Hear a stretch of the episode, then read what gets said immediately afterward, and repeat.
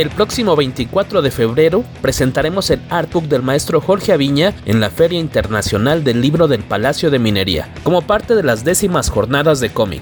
La cita es a las 4 de la tarde en el Salón de Firmas del Recinto, Tacuba 5, Centro Histórico, a unos pasos de las estaciones de Metro Bellas Artes y Allende. Al terminar la presentación tendremos venta del libro y sesión de firmas. Si no puedes asistir, te comunicamos que durante todo febrero contaremos con envío gratuito del artbook a cualquier parte de México. Contáctanos al correo envíocomicase.gmail.com para aprovechar esta promoción.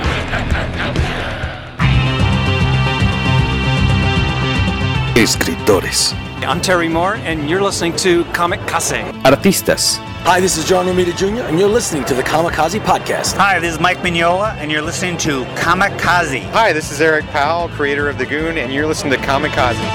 Editoriales. Hi, this is J. Scott Campbell. You're listening to Kamikaze. Hi, this is Terry Dodson, and you're listening to the Kamikaze Podcast. Traductores. Hello, it's Kamikaze from Grant Morrison. This is Gary Frank, and you're listening to the Kamikaze Podcast.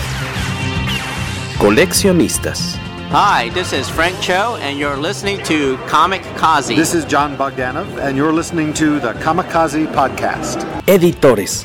Soy Giuseppe Camuncoli, state escuchando el podcast de Comicase. Fan chiquillos. Todos están en el podcast Comicase.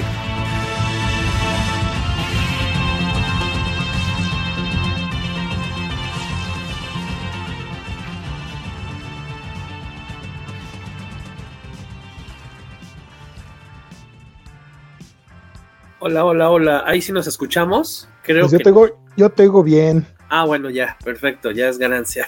Ya quedamos. Sí, tuve que moverme de lugar para la señal. Creo que aquí está mejor. No, gracias por, por hacer el, el esfuerzo. Para los que van llegando, que no somos, nosotros también somos los que vamos llegando, Sí. eh, acaban de escuchar a Vicente Cabrera, nuestro buen amigo de Monsters and Geeks, ya varios años de, de conocerlo, en varias ocasiones nos ha hecho el, el gran favor de, de estar por acá cotorreando con nosotros en el podcast Comicase. Bienvenido, Vicente. Gracias, gracias por la invitación. Y pues un gusto, ya sabes que siempre es, es bien grato charlarle cosas ñoñas con los amigos, ¿no? Sí, sí, sí, es suave, ¿no? Ey, ya, ya afortunadamente ya, ya quedaron de cierta forma atrás la onda de ya nada más poder interactuar a distancia por meses y meses. Ya de repente podemos encontrarnos de repente en ciertos espacios en la tienda de, de cómics allá en Comics México, en algún evento, en alguna función de prensa de repente, pero, pero es agradable también darse un ratillo entre semana para cotorrear.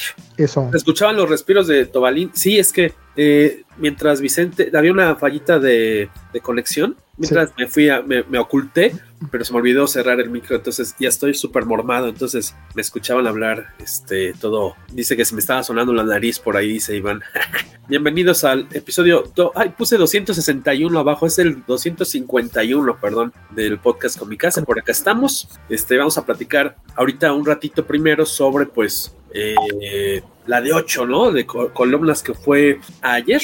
Sí, Ayer, este martes 31 de enero, todos los lanzamientos, los, los proyectos que anuncia James Gunn para DC eh, Films. Y al ratito va a estar Marco Molina platicando con nosotros sobre pues el cuidado de tus cómics, cómo acomodarlos, qué tipo de materiales usar, cuáles sí, que el- hasta de la forma correcta en cómo meter tus cómics a una bolsa de plástico con el cartoncito clásico. Y él se dedica también a hacer esta cosa de, de CGC. Entonces nos va a platicar un poquito cómo es ese rollo que, que es interesante. Yo nunca le he entrado a CGC. ¿Tú sí tienes CGC, algún cómic graduado? no, no, no. Yo creo que son para leerse, ¿no? Digo, si tuvieras cosas muy clásicas que digas, güey, mis dedos los, los van a maltratar, pues está bien que tengas así un CGC, ¿no? Pero CGC algo tan actual como de hace un año o dos años, pues sí se me hace. Por lo pronto, a mí no me late.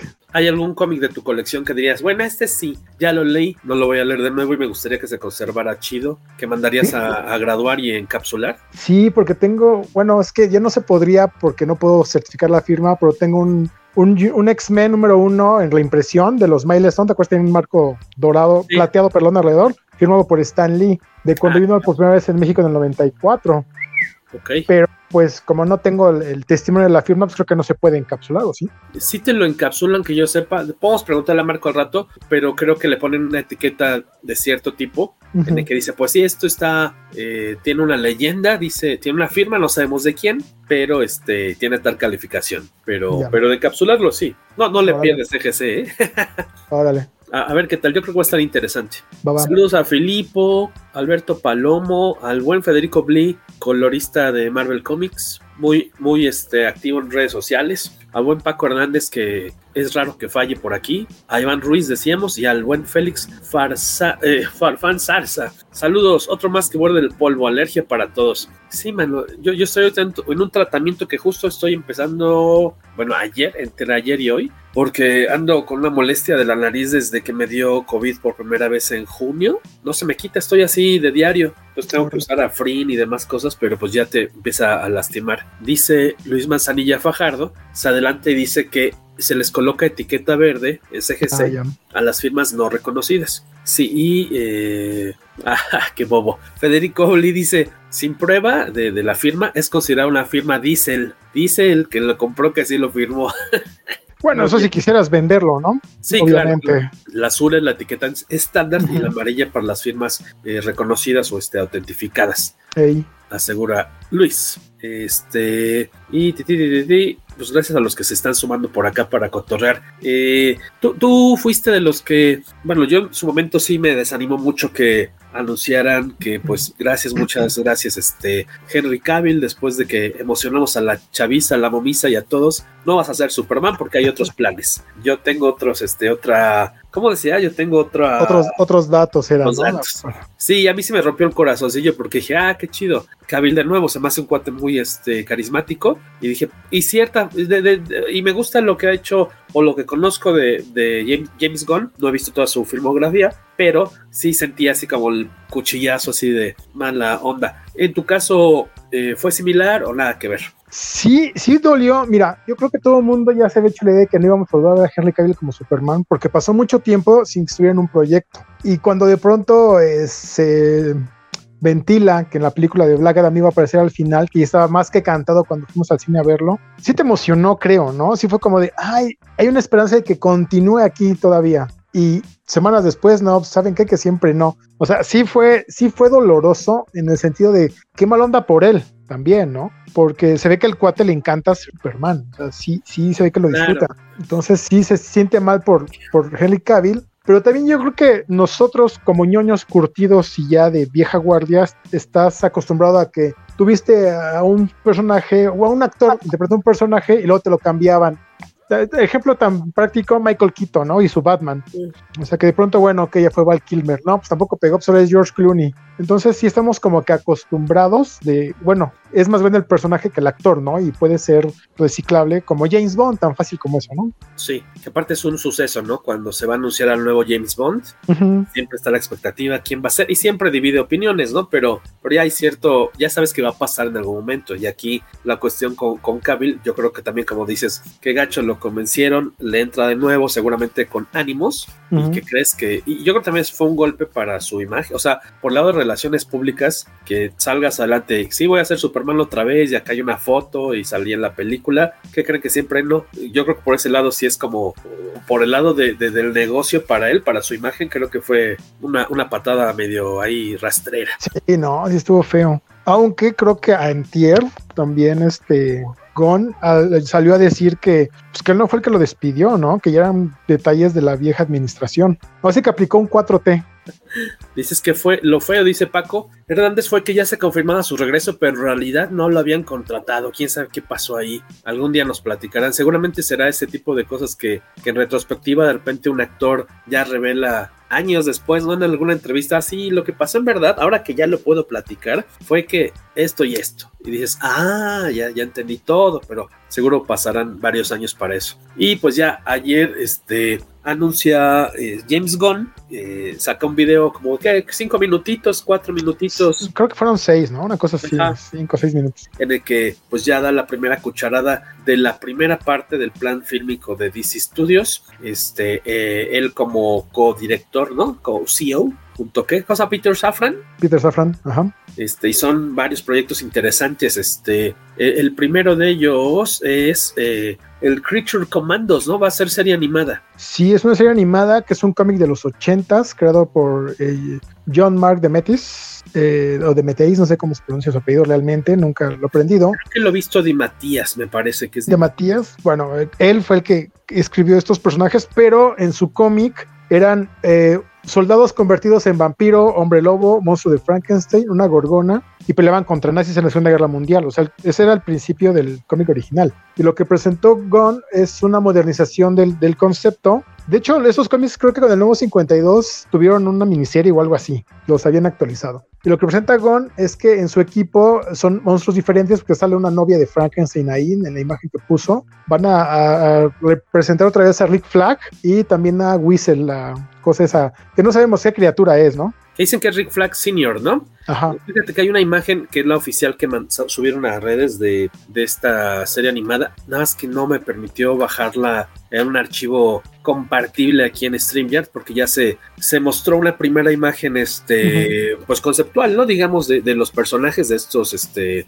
siete soldados. Entre ellos está ahí la, lo interesante es que está Whistle, ¿no? Uh -huh. Que lo habíamos visto en, en Suicide Squad. ¿Cuál de las dos? La, la de Gon. En la de Gon, obviamente, uh -huh. sí. Entonces, este, ese creo que es el, eh, se, se, me hace como el más arriesgado. Y digo, por, por un lado, qué bueno que es en animación, porque si no llegara a funcionar, no son tanto los raspados, creo. Uh -huh. ¿No? ¿Qué, ¿Qué, tanto se te antoja este título?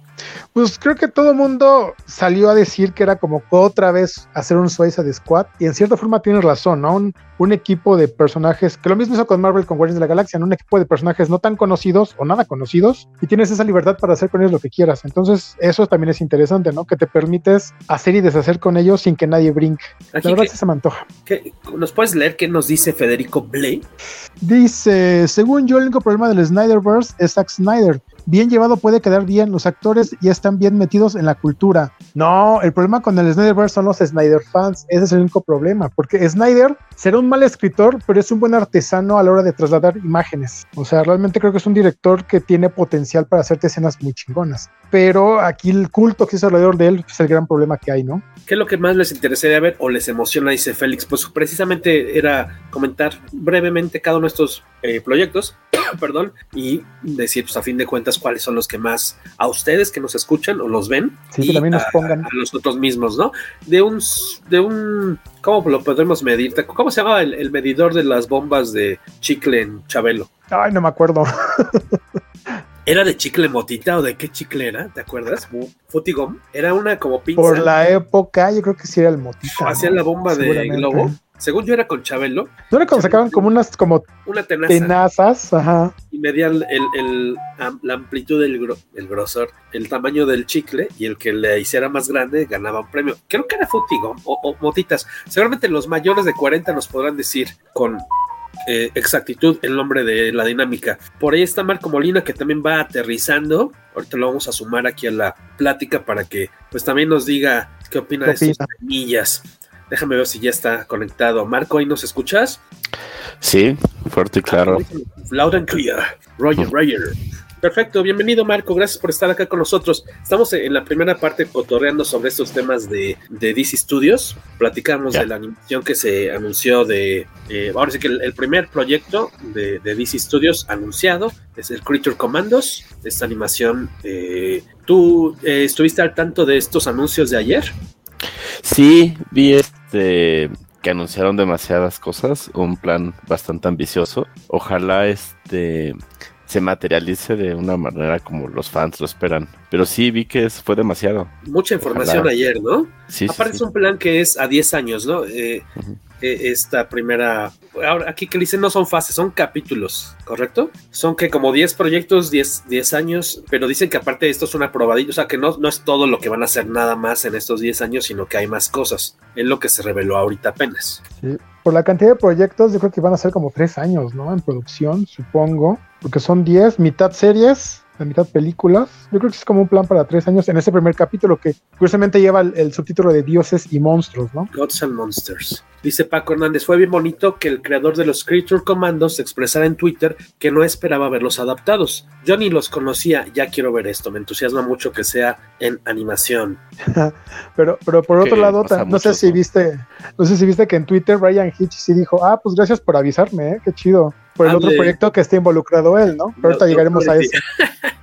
Saludos, Emi y Eliel dice, qué grandes datos para lo que nos estamos iniciando en los cómics. Ah, pues oye, gracias por estar por acá. Creo que es la primera vez que nos saludas de este lado. Saludos al buen santo, el señor de las miniaturas. De los dioramas, saludísimos. Eh, Snyderverse, Snyder se ganó mi respeto por 300 y por Watchmen. Y nos dice Santo con, la, eh, con el dato que su eh, longevidad le merece. Santo García Martínez dice que era de Futigom el medido, el concurso de Chabel. Órale. Saludos al buen fresco, que hace rato que no lo habíamos por acá. Este, y hay otros proyectos, obviamente, que se anunciaron. Igual dijeron que el plan es sacar dos películas y dos series por año, Paco Hernández dice. Eh, aparte, Creature Commanders está. Commanders, Commander, Commandos, perdón. Está Waller, esta eh, serie para HBO, protagonizada por Viola Davis, que ya sería que la cuarta vez que la interpreta, tercera. Este. ¿Dónde más la vimos? En Eh, Batman contra. Superman, ¿no? También al final. Batman, Superman, en las dos de Suicide, Ajá. Y en la serie Bueno, de Peacemaker, ¿no? En Peacemaker, sí, claro, sí. sí serían las cuatro participaciones. Exacto, exacto. Y pues aquí va a ser, va a tener su propia serie de TV que va. Ahí lo que decían es que cómo es posible que ya haya personajes que no van a existir, al menos interpretados por los actores originales y ciertas cosas, me imagino, no sabemos todavía, no sucedieron o sí sucedieron, pero van a ser alteradas. Entonces, cómo permanece Waller con el mismo, con la misma actriz. Eh, va a ser una ahí reborojada ahí interesante a ver cómo atan estos cabos, ¿no? Ah, O simplemente puede ser la misma actriz o el mismo actor en un personaje, pero siendo otra encarnación diferente del Ah, pues sí. personaje, ¿no? Es como que estamos acostumbrados ya con DC y, y cada relanzamiento con nuevos 52 y Rebirth y todo esto, que em- te empiezan a meter cosas nuevas en un reboot, pero de pronto te dicen, ok, esto no funciona, jálate cosas del anterior, este universo, y se hace un relajo totalmente, pero pues como lector ahí estás puesto, ¿no? Llegar a pasar eso. Como un flashpoint o algo así, ¿no? Esta serie, ¿qué tanto les llama la atención a ustedes dos? O sea, a mí me entusiasma porque no conozco nada como el comentario que leíste hace rato. Pues no, no sabía de la existencia de esos personajes. Y que sea animado es divertido. O sea, como cambiar un poco, ¿no? Eh, en el caso de, del primer proyecto, ¿no? El de animación, obviamente. Este de, de Waller es live, live action. Y pues a ver Mm. qué tal. Eh, porque aparte lo que leía es que eh, va a estar, va a estar eh, metido en este proyecto los escritores de, de Watchmen, de la, de la serie, que fue Crystal Henry Ah, y de, y de Doom Patrol, ¿no? y Jeremy Carver, uno de los creadores de, de la serie de Doom Patrol. Entonces, pues esperaría que esté bastante suave. De ahí nos vamos como a, a de los anuncios chonchos, el Superman Legacy, ¿no? Que todavía que está escribiendo la eh, James Gunn, que todavía no dicen quién, bueno, que le echaba ahí ojitos este su colega ahí de la dirección de, de los estudios, que él, él quisiera que él se dé chance no solo de escribirla, sino de, de filmarla. Es el director, ¿correcto?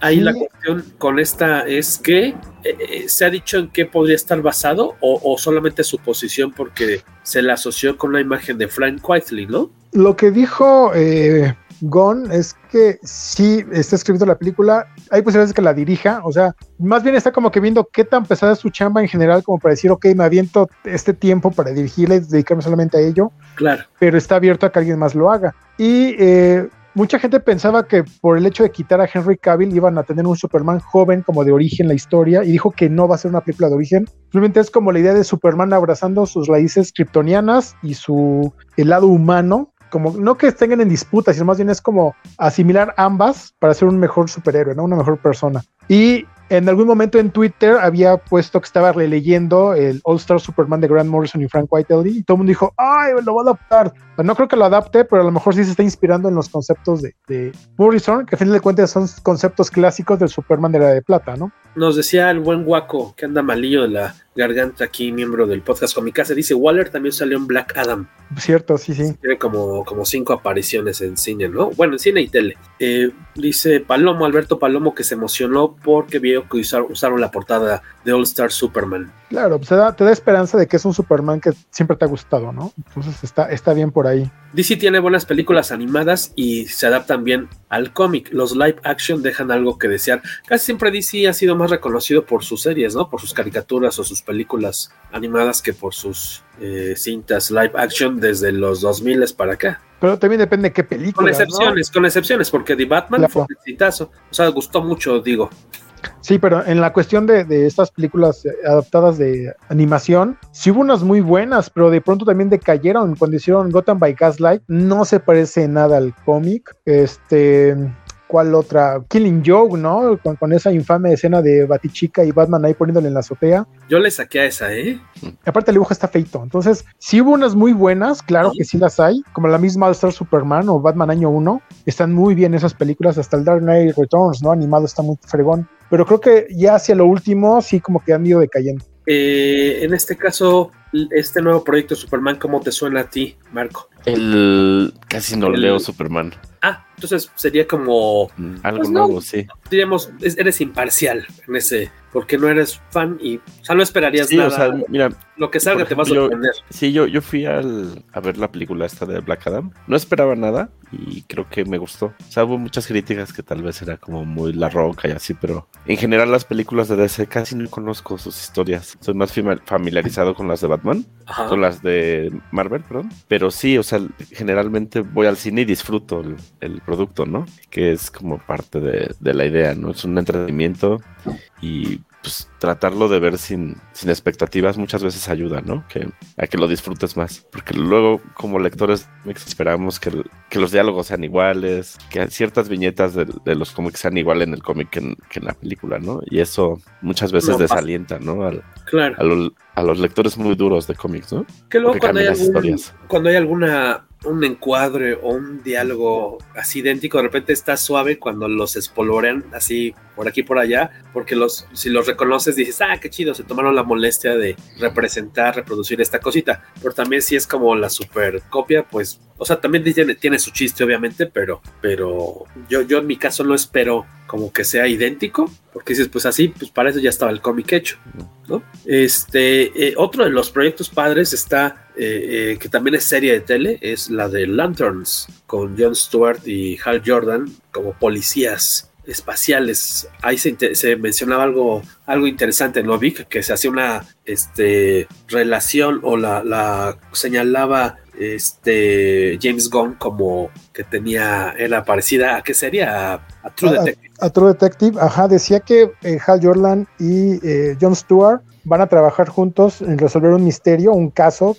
que, es como un misterio que va a tener eh, repercusiones con otros proyectos de esta primera fase, ¿no? De este primer capítulo. Ah, porque aparte la onda que dicen es que quieren hacer un relajísimo, que todo esté vinculado, porque siempre ha sido como que historias o mundos aparte. El de videojuegos es no tiene que ver con las series animadas y este no tiene que ver con las películas ni con las series y ahora quieren que todo vaya de la mano. Entonces, Lanterns en teoría van a estar investigando estos chicos, estos, estos, sí, estos Green Lanterns, cierto misterio que después seguramente veremos cómo repercute o repercutió en otros productos. La cosa va a ser, la bronca va a ser, seguir, eh, va a ser darle, seguir la pista a todo, ¿no? Sobre todo si tú no eres de caricaturas o series animadas, de así, le va, le va a tener que entrar. O la bronca que va a ser cuando sea, es que si, no, juegas videojuegos. Juego, oye, pues mm. si no tengo la consola, entonces tengo que esperar a que me la cuente para. Creo que ese es el lado más difícil, tal vez el de las. O ver algún resumen, ¿no? En, línea. Sí, esperarte a ver los resúmenes para, ah, ok,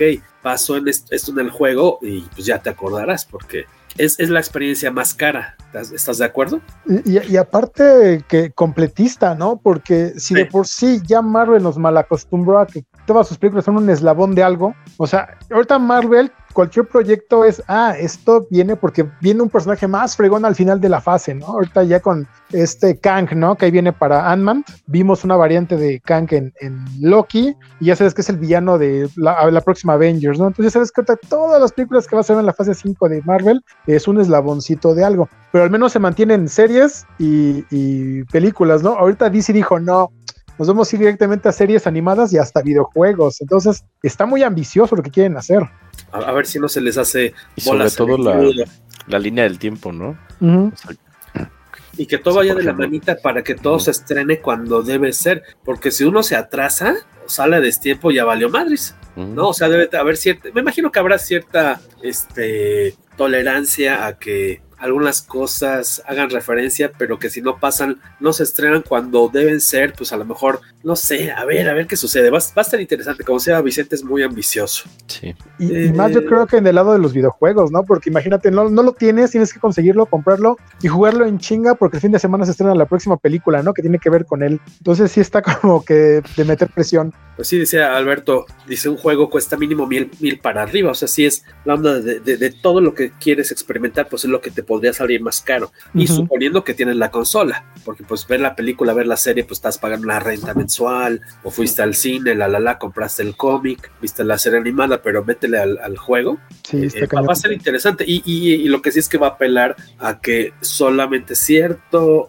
¿qué diríamos? Demográfico es el que le pueda entrar a todo, porque los que son muy chavitos a lo mejor no tienen acceso a tal cosa, o los que son muy grandes de tal edad, dices pues que ya alguien, es decir, de 60 años para adelante, a lo mejor sí le gusta esto, pero dice, no va a poner a jugar un videojuego, o a lo mejor... Y a terminarlo, a ver, a ver, ¿no? Y acabarlo, y lo que sea. A, a ver, a ver va, va, a ser un, un, una cosa interesante que no se ha hecho antes. Y nos dice el buen Skywalker que ojalá salga Alessandra Daddario, Alexandra Daddario como en True Detective. Hay, hay dos poderosas razones para que aparezca. Mm. Rock también nos manda saludillos, saludos, gusto en verlo por acá, señor. ¿Qué nos dice Félix, joven Vicente? Eh, dice, en Final Crisis, John y Hal investigan el asesinato de Orión, hijo de Darkseid. Quizás se refieren a eso. Mm, quién sabe. Pues habrá que esperar un poco, porque aparte el, el único producto que tiene fecha de, de, estreno es la película Superman, ¿no? Ajá, para julio, ¿no? 25. 11 de julio del 25, o sea, faltan dos años y, ¿qué este? Seis meses, cinco meses, algo por el estilo. Todavía le cuelga. Digo, a lo mejor habrá cosas que salgan antes de la película, alguna serie animada, algo por el estilo, pero este, aquí lo interesante es eh, pues esperarnos a, a, que se terminen de estrenar pues lo que ya estaba anunciado, ¿no? Este Aquaman 2, Blue Beetle, Shazam. Flash, Shazam. Y, y, ya, ¿verdad? Son esas cuatro cosas. Uh -huh. De aquí a 2025 no es tanto producto. O sea, va a haber un, momento en el que parecería que no va a haber nada de DC, a menos que alguno de estos 10 proyectos salga antes que Superman, claro. Que digas, ah, ok, ya está la serie animada, ya está hecha, o, o la serie de Waller, o la de Green, Green, la de Lanterns, o algo por el estilo. Porque todas las todas estas cuatro cosas salen en, este, es entre este año y el próximo, ¿no? No, y todos, todos son de este año. Todo es 2023. Ajá. Y de 2024 te dejaría, pues, seco. En cuanto a sus proyectos, yo creo que sí, de, de este, de este capítulo 1, pero no recuerdo exactamente la fecha de estreno de Joker 2. Ya ves que también mencionaron que en la línea Elseworlds van a entrar eh, Joker y este Batman 2 de Matt Reeves, ¿no? Es el guaquillo.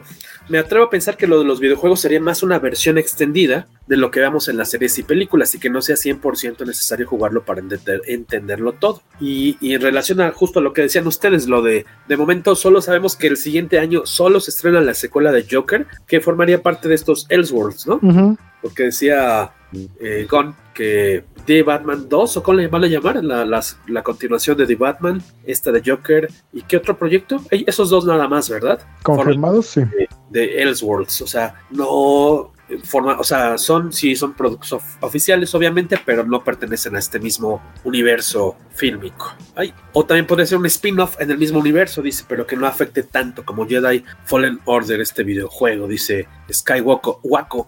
A este, fíjate, no, no, no, he visto esto. Dice, Iván Ruiz dice que la línea de Funkos de Flashpoint dio un tremendo spoiler de los personajes que salieron en la película. No me tocó ver la foto, ¿ustedes la vieron? Sí, claro. Un Black ¿Y si está Black grosero? Flash. Ah, así No, de- pero, pero aparte hay otros dos personajes que has visto en, en el Snyderverso. Ahí. Ah, caramba. Alberto Palomo, espero que salga la película de Batman y Superman se llame Batman Superman World's Finest. No creo que veamos una película de Batman Superman así como ellos en un ratote, yo creo. ¿Ustedes piensan? No creo. Tal vez para la segunda fase, ¿no? Y dentro de los Airworlds, Elseworlds, añade Waco, también habrá series, bueno, se consideran la serie de Superman and Lois y la animación de Teen Titans Go. Dice, ahorita le mando esos spoilers a Jorge por WhatsApp. Los, los de la, los, los Funko Pop, ¿no? Sí, porque fíjate, no, no, me tocó ver esas imágenes, pero pues vengan, total, ya las dijeron. Yo ya le eché a perder a Waco también una cosa que no, no pensé, es que como casi él no entra a Facebook, me eh, vi alguien, alguien que colecciona juguetes de mi timeline ahí en Facebook, subió una foto de unas figuras de la película de The Flash. Ajá como que en algún lado ya estaba el, el, el, empaque y los monos hechos y la subió, así, ah, qué interesante, lo puse, puse en mi muro y creo que le spoilé algo que no quería saber. Digo, a mí me, me impresionó, dije, ah, qué chido, pero no, no lo pensé dos veces, perdón. Este, no, pues es que, ¿Perdón? Es que así ya nos pasa en redes sociales, o sea, quieras o no te spoileas, porque si sigues páginas de juguetes, o, o, de o páginas ñoñas ponen la queja de ya revelaron esto y te ponen lo que están revelando así de no, pues tampoco lo compartas, ¿no? O sea, ya sí. quédatelo tú. y, te, ¿qué? y te toca. A veces ya, ya es muy complicado y muchas veces ya la, las mismas líneas, las, las jugueteras son las que meten más seguido las patas. ¿no? Como que no hay buena comunicación de repente con, la, con las empresas madre y de repente, ah, el Funko, el Lego, así de, ah, este escenario. Y así dices, no juegues, ahí sale tal personaje, gracias por. Y, y, meses antes, de repente, dos, tres, pero, cuatro meses. Pero a lo mejor ahí sí lo entiendes por el marketing, ¿no? Porque tú, como Funko, en este caso, la empresa, tienes que ver a dónde vas a distribuir estos juguetes, quién te va a comprar qué piezas, en, cuán, en cuánto va a haber el lote. Pero ahí la bronca es que muchos de esos empleados tampoco se guardan el secreto y, y toman foto al, al, empaque como tal que les está llegando o la imagen de internet y la, y la suben, ¿no? Entonces ahí es, es, lo malo que se filtra eso, pero ellos como juguetería o como creadores de juguetes, pues tienen que hacer eso Adelante. para poder vender el producto, vender, ¿no? claro. Uh -huh. Sí, porque a fin de cuentas, este, el, la película, pues sí hay una, una preventa, pues que, pero tres semanas antes, un mes de repente, o sea, uh -huh. no hay tanto, es, tanta espera para empezar a ver ahí un retorno de,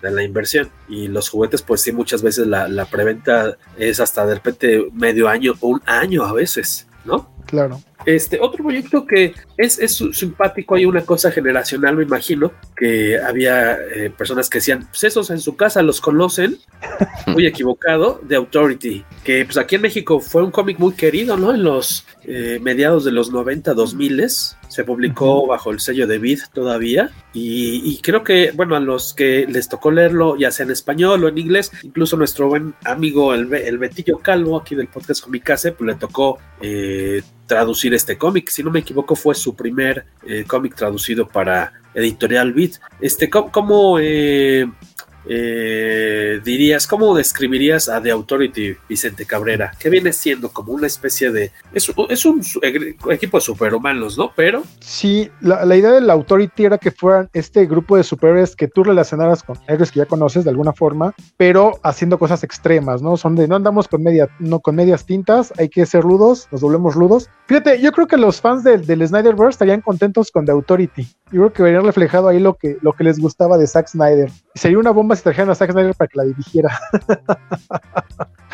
Ya por aquí está también el buen Carlitos Rambert, parte del podcast Comicase. Bienvenido, señor. ¿Cómo está? Hola, buenas noches. ¿Qué tal, amigo? Gracias por estar por acá. No, al contrario, al contrario. Más bien, perdón por la tardanza. No, perfecto. Llegas, llegas a tiempillo. Este, de Authority, ¿estás relacionado con él, Marco? ¿Lo, ¿Los ubicas? ¿Te tocó? No, no precisamente estaba buscando en. No, no, no te tocó verlo en puestos de periódicos. Creo que ayer platicamos, o hace poquito, que somos de la misma generación, creo, de, de la UNAM, o no, como un año de diferencia, algo por el estilo. ¿No te tocó verlo en puestos de periódicos? ¿No te acuerdas? No, no me acuerdo. ¿O no te llamó la atención? El cómic que recuerdo que. O sea, que sí recuerdo haberlo comprado y tenerlo y que a la fecha lo conservo es La Muerte de Superman. Ah, pero más 93 llegó aquí. Mm. Sí, estos yo creo que llegaron como por ahí del 95, 96 y eh, una época en la que comprabas Authority y este suelto y de repente empezó a hacer estos números flipbook, entonces comprabas Authority y le dabas la vuelta y del otro lado venía de planet, este Planetary. También. Sí, fueron el último par de números, me parece, porque llegaron creo que hasta el 14 de, de ambos números. De finales sí. de los 90, ¿verdad, Carlos? Este, más bien, de, creo que de los 2000. 2000 inicios, Ajá, o finales. Inicios. inicios. No, creo que ya, ya inicios. Sí, aquí también unos, este, una serie muy querida aquí en México, pero este, de, de Authority. Sí. Eh, de hecho, este fue la primera vez que vimos el trabajo de Frank Whiteley en, este, en nuestro país. Sí. Este, sí, sí, sí. Entró el, último, el último arco que, que publicaron aquí, que de hecho dejaron inconclusos. Los últimos, los primeros dos números fueron de Frank White. Correcto. Sí, eso es, este, este proyecto yo creo que es de los que tal vez, como va a ser película, no, no es animada, sino con, con, actores, yo creo que es de los que más me llama la atención, de, de los que se anunciaron. Este, sí, ¿En tu caso, Carlos? Sí, a ver, este, bueno, este, un, aterrizando un poquito más para acá, bueno, aquí en México, este, Smash ya publicó este, el, un tomo de Wildstorm, que era como el equipo antes de que fuera Authority, pero solamente publicó este, un tomo. Esperemos que publique el segundo tomo que trae como el, el, este, el resto de cómics intermedios este, que abarca desde lo que fue Stormwatch hasta lo que ya este, llegó a ser Authority.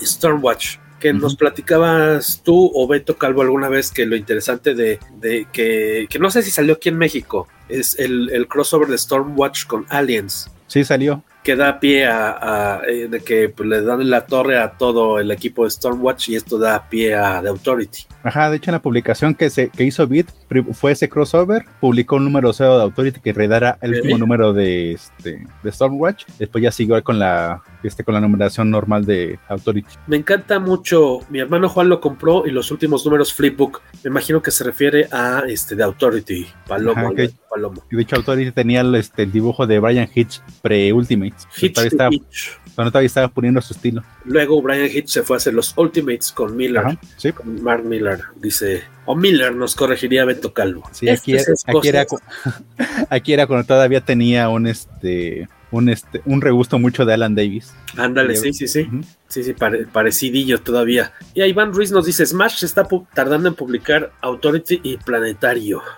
Pues ojalá en el futuro. Yo me imagino que tiene que ver con cuestiones de ahí de proyecciones, ¿no? De ventas, pues si, si no le están bien. Bueno, yo creo que ahora que hay, que se anunció que sí iba a haber película de Authority. Sí, yo por eso decía que ojalá se animen a publicar el segundo tomo y después ya arranquen de este de lleno con Authority. Exacto. Yo creo que una buena estrategia de, de venta sería pues, ir, ir directo al TP, ¿no? O sea, Aquí pues lo sí. que vende más es el TP y tal vez como sacar una, una solo una grapa como especial, ¿no? El 1 en algún foil o algo así. Sí, aparte Authority tenía la ventaja de que todos los, primeros tres arcos, todos se veían en arcos de cuatro números. O sea, podían vender esos TPBs. Uh -huh.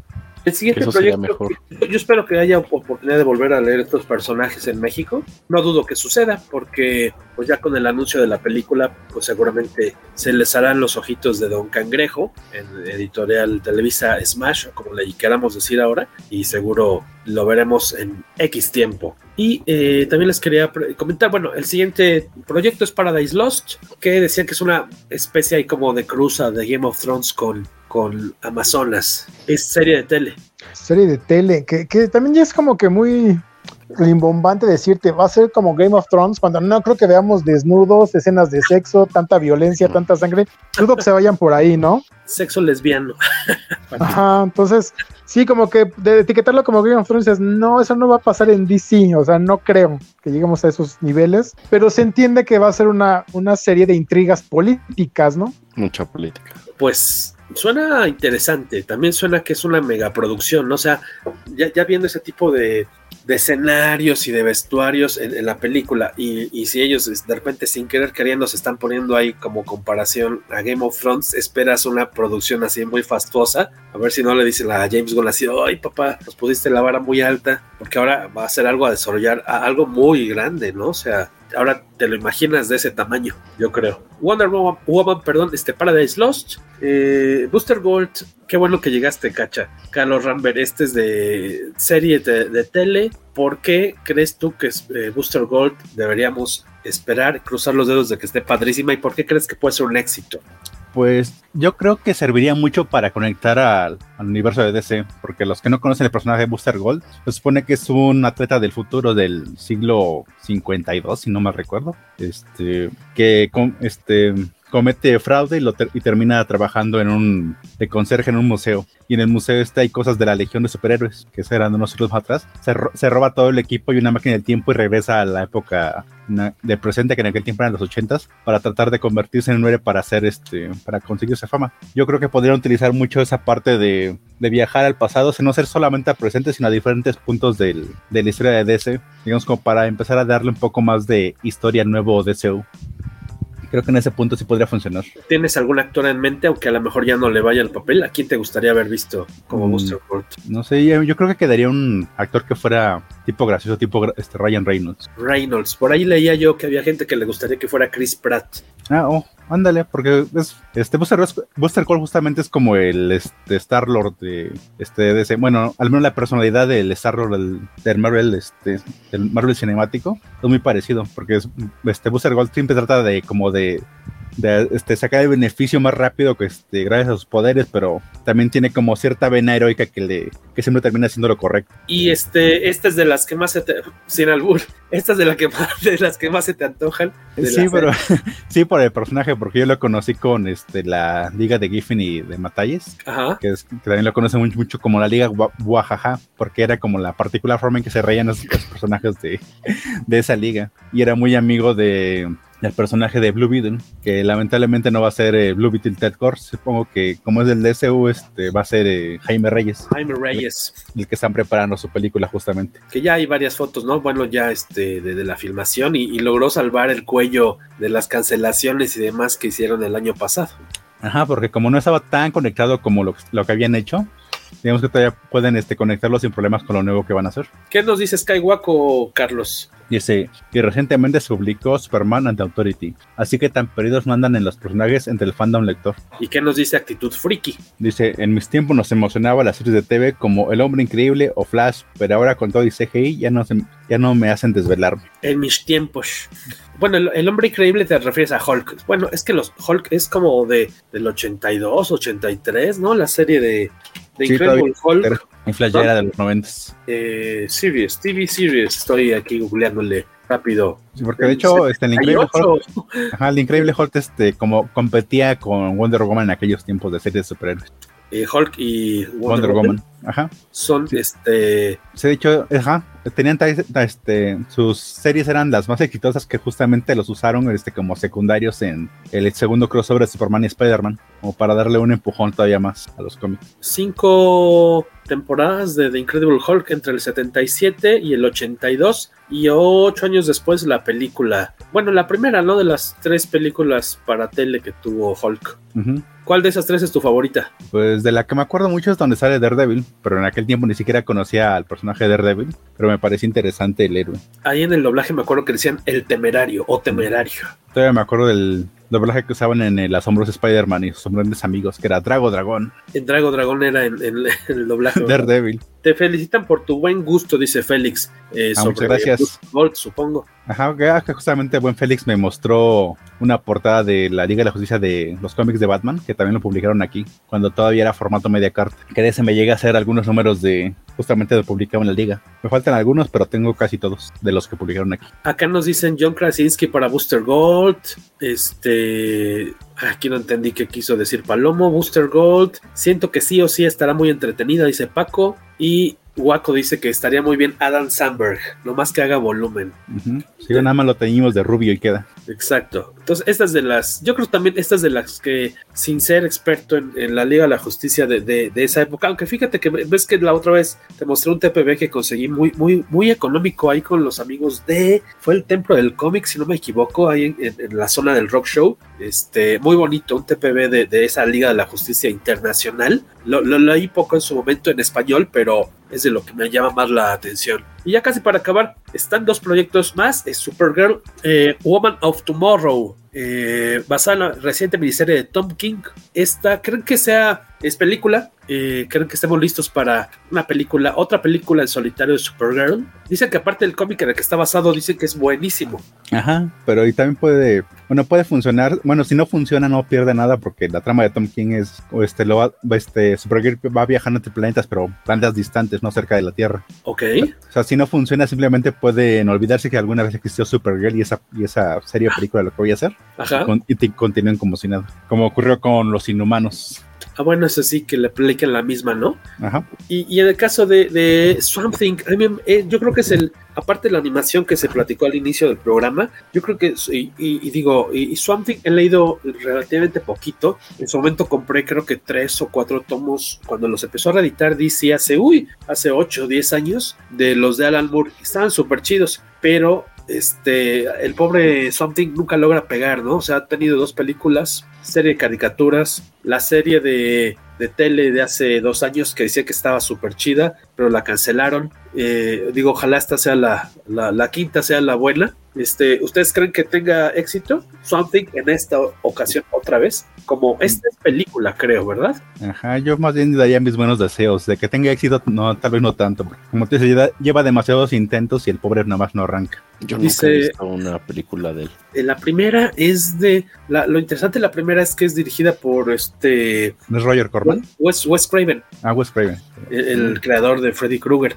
La segunda ya no. Luego tuvo una serie animada para chavitos, su propia línea de figuras de acción de Kenner y este hace que un par de años, ¿no? Para dos, tres años, este, la serie de tele que eh, le, recibió muchos aplausos, pero poco rating. Ajá, que justamente por eso fue cancelada, no, no porque fuera mala, sino porque no era muy redituable. Porque aparte se acabó de trancazo, ¿no? O sea, no, no acabaron de filmar la, la temporada, si no me equivoco. Ajá, creo que tuvo un problema con los con los impuestos. Ya ves que algunos estados hacen como perdonan ciertos impuestos este o cargos este si vas a filmar a sus locaciones. Creo que este cuando estuvieron filmando les dijeron que siempre no joven y terminaron pues supongo que pagando de más de lo que tenían presupuestado, pues tuvieron que darle cuello a esa serie. Ah, sí, de que, que en ciertas ciudades tienen ahí como ofrecen incentivos fiscales de, ah, pues vente acá a filmar, porque yo te voy a dar estas facilidades, y tú dices que, que aparentemente se les cayó ese deal, ese trato, y por eso se encareció la serie. Ajá, que fue como la causa principal de que darle cuello. Y aparte, como tú dices, que no era tan exitosa, muy poca gente lo vio como para mantenerla con vida. Y para cerrar con la parte esta de lo, del futuro de DC Studios, ¿qué nos dice Félix, Carlos? Dice Alex Petifer de Yo soy el número 4 debería ser Michael John Carter alias Buster Gold. ¿Soy el número 4 qué serie? Era una película, si no me recuerdo. Yo, la verdad no lo ubico, Félix. El nombre me suena. No, está, basada en una serie de libros, si no me recuerdo. Ah. Pero realmente nunca vi la película la cosa del pantano en género del terror tal vez pegue. Pues es que tendría que ser terror. A, ver, esperemos ahora sí que esta sea la, vencida, Iván Ruiz. Por ahí perdimos a, Vicente, no sé si tuvo, desde que nos conectamos hace ratito tenía un poquito de problemas de conexión en su casa, pero yo espero que en un ratito más se eh, regrese acá con nosotros a, la segunda parte del, del, podcast. Y este, por favor, los que están conectados para cerrar esta parte, díganos de todos estos proyectos de DC Studios, ¿cuál es el que más les llama la atención? O, dos, sus dos favoritos, ¿cuáles son sus gallos? Eh, en tu caso, Carlos. Yo voy por Poster Gold y Tatority. Porque aparte creo que Tatority podría funcionar si es como igual de salvaje que de Pacemaker. Ajá. más, más o menos en el tono creo que puede funcionar muy bien. ¿Crees que conserven esta cuestión de la relación entre Midnighter y Apolo, que en su momento era así de, era, oh, es que son Batman y Robin y son pareja? Sí, yo creo que sí, justamente porque no son, más bien, más bien justamente porque no son Superman y Batman, pero sí son Superman y Batman. Creo que podría funcionar que la dejaran. Yo, yo creo que, ajá, ¿y decías? Ah, y aparte, este, supongo, si, si la quitaran, creo que mucha gente sí se, sí pondría grito en el cielo, porque es como algo muy característico de los personajes, que es, los personajes son una pareja. Sería super mucho Warner si decide obviar esa parte. Dice Félix que su, su gallo es super, su galla, su gallina es Supergirl, Woman of Tomorrow. Y, y de, lo, de estos proyectos que comentamos, este, Marco, ¿cuál es el que te llama? Los dos que digas, yo vería estos. Yo creo que me gustaría el de Supergirl. Ese. Y el de Something, que no conozco nada te suena sabrosón. Porque aparte Sobre todo si es de terror estaría bien. Sí, porque aparte es el de Supergirl supongo que es con la misma actriz que va a salir en Flash, supongo. No, no creo que sea otra Supergirl, ¿o sí? ¿O es esa, Supergirl es de cabello negro. Supongo que es otra Supergirl. Puede ser otra parte. Ajá, porque hay una Supergirl alternativa, este, que hasta donde yo este, creo está basada en esa Supergirl, que es una hija de Luis Lane y Clark Kent. Pero es del futuro. Digo, pero este, como no sé, no sé nada de qué va la película de Flash, yo me, me estoy suponiendo eso. No sé si finalmente si sea cara o no. Para Palomo, Alberto Palomo, Superman Legacy y la de Authority es creo que lo que más le llama la atención de estos proyectos a, a futuro. Eh, ah, nos dice el buen Vicente que de plan lo que el internet le está dando bastante lata esta noche y se disculpa, les manda saludos. Dice, de plano ni puede entrar a, la liga del StreamYard, pero en verdad gracias, este camarada, por, por sumarte aunque sea un ratito y platicar con nosotros acá en el podcast con mi casa. Espero que, se repita pronto y que sea más, más largo. That's what she said. Se manda a despedir del, del respetable público. Eh, y también se confirmó, dicen ya para cerrar, dice Félix, que eh, se confirmó que The Flash reiniciará el universo DC. Saber cómo logran darle forma a este. Sí, yo este tengo la idea de que Ezra Miller tiene, tiene, fotos de la directiva de Warner comiendo bebés o algo así, porque no sé cómo no lo han despedido, y en cambio a Henry Cavill sí ya le dieron cuello.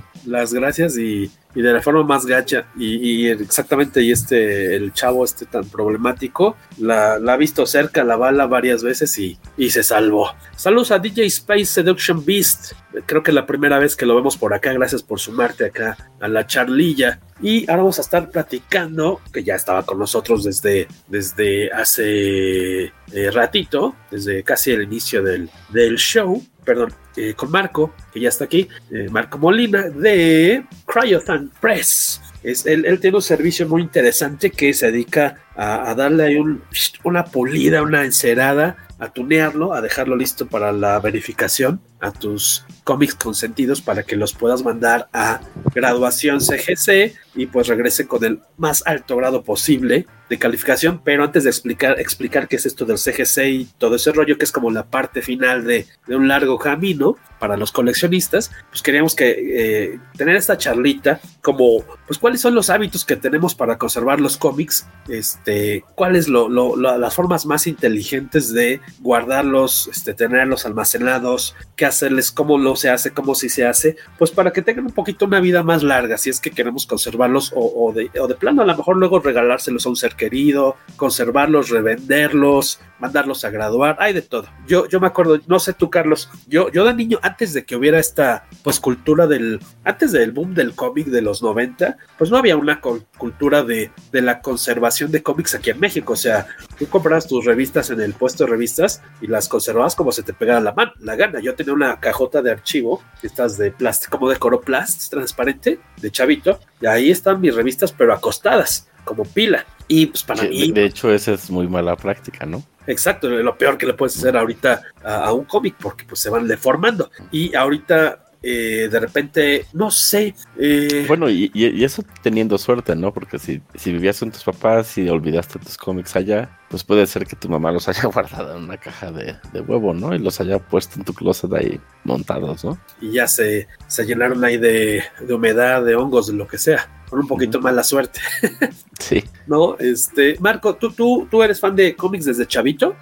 Me, siempre me ha gustado y me han llamado la atención, pero sí he tenido como mis periodos que me, o sea, me gustó en los noventas como mucho, leí algunos cómics, sobre todo de Batman, del, de la caída del murciélago y la muerte de Superman. Y el, después fue el reino de los Supermanes y eso. Y después como que una larga temporada sin nada, veía las películas, pero quería regresar como al mundo de los cómics, pero no entendía nada. O sea, no entendía cuál era el número uno que tenía que seguir después. Y eso me detenía mucho como, como a consumir cómics, ¿no? Entonces cuando empecé a leer ya cómics como más regularmente, me hice muy fan de Something Killing the Children, que es lo que colecciono ahora. Mucho más reciente, ¿no?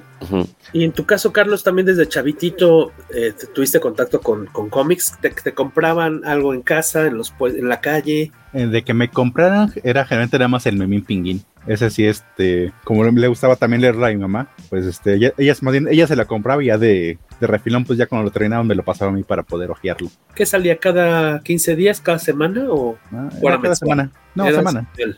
Sí, pero ya de, de que yo empecé a juntar mis cómics fueron con Del Hombre Araña, cuando empezó justamente, como dicen, el boom de la muerte de Superman y Ajá. la caída del murciélago, fue cuando empecé a más a coleccionar en cómics en forma. En, Ese- en español. Es en español, el, el de Marvel, Marvel en México. Ajá, ajá, más bien cuando eran Beat todavía. Todavía vi. Ajá. ¿Y Que tenías algún lugar donde en tu casa, como tu lugar, tu rinconcito para guardar tus cómics? ¿Cómo los guardabas? ¿Qué les hacías? Pues igual eh, o en cajas de cartón o en una de esas cajas de plástico donde a veces van este la fruta. Ahí este las tenía también igual apiladas, pero así no no tenía este como mucho cuidado, porque aparte nunca me he considerado como coleccionista, sino más bien lector, pero sí me gusta tener mis cómics para poder leerlos y releerlos. O sea, realmente no les tengo como gran cuidado, pero sea como si hay algunos ejemplares que, que aprecio que sí me interesaría como tenerlos más, guardaditos para que ya no se sigan deshojando los pobres. Creo, creo que ese es un, un- un muy buen punto el que acaba de tocar Carlos. O sea, ¿cuándo se vuelve una copia del lector y cuándo una copia coleccion- eh, para coleccionar, no? Y cuándo eres suficientemente obsesivo para comprar dos copias del mismo cómic, ¿no? Una para leer y una para guardar, ¿no? Mucha gente hace eso, ¿no? Que a mí me gusta leer en físico, ¿no? Entonces, Sí. invariantemente compro, compro varias variantes, ¿no? Entonces, una es para leerla, o sea, para así tomarla y, y tomar el cómic físico, ¿no? Pero sí, e- es- eso es bien importante por, porque incluso cómo tomes el cómic con tus manos, este, involucra mucho el cómo va a terminar su estado en- contra el tiempo, ¿no? O sea, desde la experiencia de leer el cómic, hay una forma más correcta, digamos, de agarrarlo. Este, ¿Cuál? Sí. Desde ahí, O sea, dices, ¿cómo, ¿cómo se hace o cómo no se hace? así yo, por ejemplo, cuando compro mis variantes estas de Finis Killing de Chile, lo que hago es me pongo guantes. Yo ¿De pero generalmente cuando, cuando prenso los cómics también uso guantes. Uso unos guantes de látex sin talco. Ok.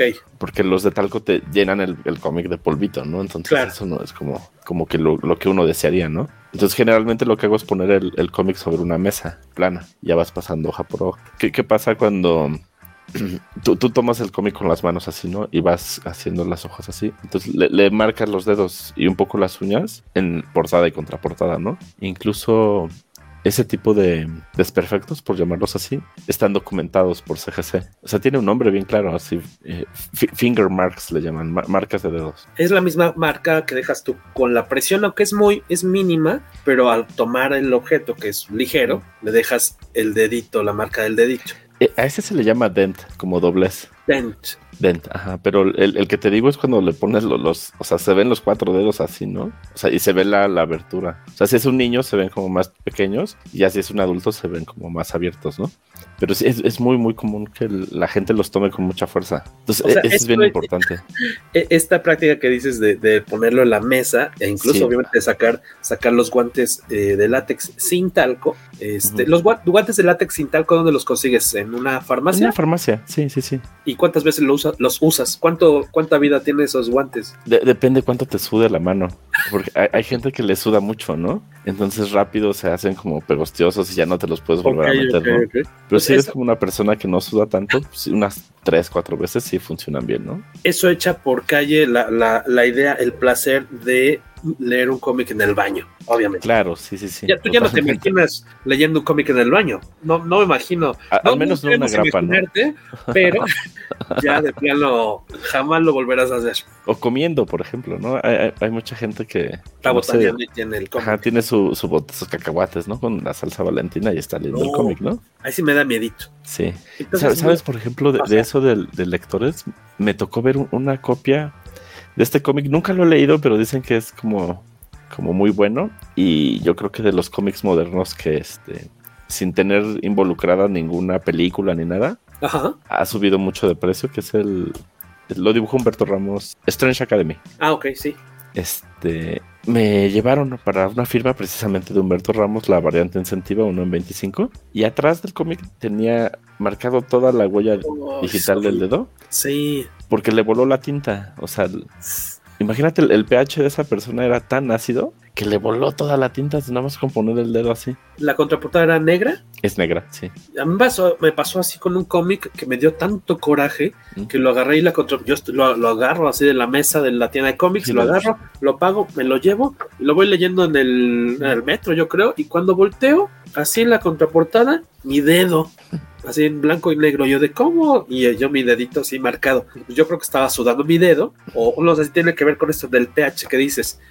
Y, Y sobre todo que el- cuando son nuevos, o sea, si, si fue recién sacado de la tienda, muchas veces la tinta está fresca. ¿Todavía? Sí, claro. Por ejemplo, yo cuando los prenso, la gente te diría, este, pues es que ¿por qué vas a prensar un cómic que está recién salido de la mesa? Que debería ser este un 9.8 directo, ¿no? Ok. Lo que pasa es que cuando, cuando está el, el cómic, por ejemplo, imagínate una, una portada, una contraportada muy cargada de tinta. Entonces cuando se seca se hace una ondulita así. Entonces, yo cuando los prenso pues quedan completamente planos y parte de los buffers que ocupo como para aplanarlo, puede ser que algunos se deformen un poquito porque la, la humedad le pasa de, un- de un papel a otro, ¿no? Ok. Entonces la humedad se queda en el otro, no en el cómic. Entonces ya el cómic queda completamente seco. ¿Sabes, por ejemplo, con, qué, con cuál me pasó? Con el, art, art- el artbook de la mole Ajá. de Warren Lu. Ese El cómic de, estaba, el de terror. El de terror. Ese cómic, la, la tinta estaba muy, muy fresca. Órale. Son, son como cosas que uno pensaría pues, si el cómic está seco, ¿no? Pero entonces, en tu, en tu caso, tú, cuando no haya de otro, más bien, o sea, si tú compraste tu cómic porque lo querías leer para ir en la carretera, en un viaje, pues no hay de otra y pues sí, lo vas a leer este, ahí en, el, en, eh, en la forma. Yo, yo te diría, espérate y compra, espérate y compra el TP. El TP es para leer. Ajá. Y, tú- y, y entonces, pero para ti sí ya la experiencia, el cuidado, si lo quieres para conservarlo y que se conserve lo mejor posible es espérate y en una mesa plana, obviamente, una mesita y tus guantecitos y y no lo agarres, sino que lo acuestas en la mesa y pasas hoja por hoja. Sí, hoja por hoja la lees y ya pasas la. ¿Lo agarras de donde? ¿De arriba, de la esquina de la esquina derecha? De, de, o del medio, así, con, con, cuidado, ¿no? Lo vas pasando. Los, los guantes te dan un poquito de, de esa como adhesión al dedo que puedas pasar Ajá. fácil la hoja, ¿no? Tú, tú, tú, Carlos, ¿cuál es tu la forma en la que comúnmente lees tus cómics? No, pues. Como un animal, como el meme de, de este. Mira comiendo. Ajá, sí, sí mira, comer, de Malcolm, ¿no? Con mi bolsota de chetos al, al lado del cómic.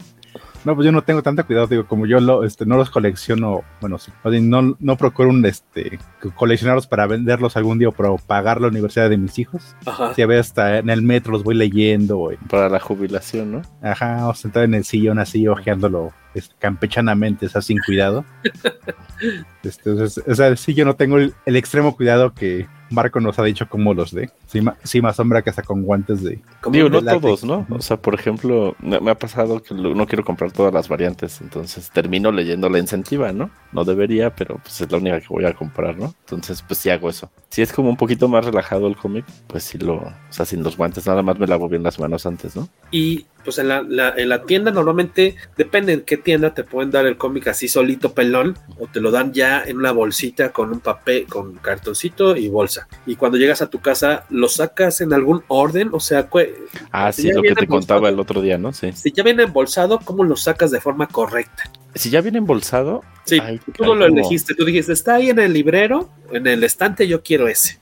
Mira, vamos a poner como varias alternativas y vamos a empezar con la peor. El tipo de bolsa. Claro. ¿Crees que hay unas bolsas que la pegatina está del lado de la contraportada y tú la, las doblas así, ¿no? La volteas hacia, eh, o sea... Ajá, el, eh, el, pegamento está sobre la bolsa atrás, o sea, queda atrás. En la parte trasera, sí. Y, y hay otra bolsa que el, que el, pegamento está en el filamento que se oh, mueve. Sí, la parte superior, digamos. Entonces es muy común, a mí ya me ha pasado. Sí. Sacas el cómic, se pega hasta arriba, se, cuando lo jalas, ya y se, se lleva se quiebra, ¿no? color o dobla la portada, es horroroso. Me pasó con un cómic este, de Venom que compré este, en Comics México. Ellos ocupan este tipo de bolsa. Entonces, sí hay que tener cuidado incluso como conocer, ¿no? A tu proveedor de, de cómics, qué materiales se ocupa para saber cómo abrirlas, ¿no? Entonces, para saber que la tienes que doblar y sacar el cómic por abajo, ¿no? Entonces, el siguiente punto, así como chistoso, bueno, vamos a poner dos ejemplos. ¿Cómo que sacar el cómic por abajo? Ajá, o sea, le, le, le, tienes, por ejemplo, el pegamento tienes en el doblez, ¿no? Entonces Levantas la que doblar así.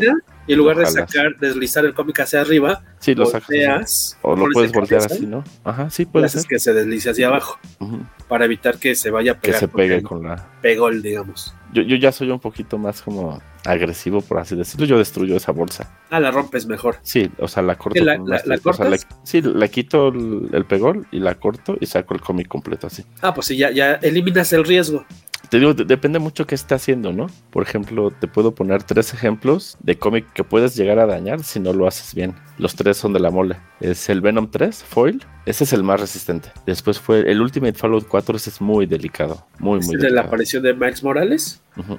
Para ese cómic, cada vez que lo saques de la, del, lo, lo, vayas a sacar para leer o para hacer algo con él, rompe la bolsa. Porque en el momento que hay la fricción del cómic con la parte superior de la bolsa, se le hacen unas líneas al foil. Es muy delicado. El Venom 3 no es tan delicado, incluso okay, la portada okay. es más gruesa. Pero sí, el de Miles Morales es, es, es, muy complicado, muy, muy complicado. Y el tercero, que es así un poquito delicadito, no tanto, yo creo que es el intermedio, es el el último este que salió de Tormento, que, que está muy, muy bonito. El de McFarlane. Uh -huh. Es igual, si se le llega a pegar la bolsa al, al cómic, cuando lo levantas, se va el foil junto Uf, con él. qué pesadilla. Sí, te digo, yo creo que el más resistente es el, el Venom 3. De estos de el... ediciones de la mole. Ajá, entonces, por ejemplo, para esas tres, yo recomendaría romper la bolsa cada vez que los vayas de a plan. sacar. Ok, ok. Y es meterle bolsa nueva cada vez. Meterle bolsa nueva, sí. Que tampoco y... uno esperaría como, como sacarlos tanto, ¿no? Ni tan sí. seguido, ¿no? Sí, una, una, dos veces y tan, tan. Uh -huh. eh, en cuanto a entonces, eh, el otro punto de la pregunta original, ¿no? Sí, sí, sí. Digamos, el resto de los cómics, ¿cómo se debe meter y sacar un cómic de una bolsa? Siempre Atención, juntos. chicos, aquí van los cursos del viejo mete saca, ¿no, Carlos? De All in Out in Out, ¿te ah, acuerdas sí. de, Naranja Mecánica, no? Sí, exacto, exacto. Era un, un chiste ahí, este, sangrón y, y sí, interrump interrumpiendo la respuesta, como siempre, Jorge. Muy bien.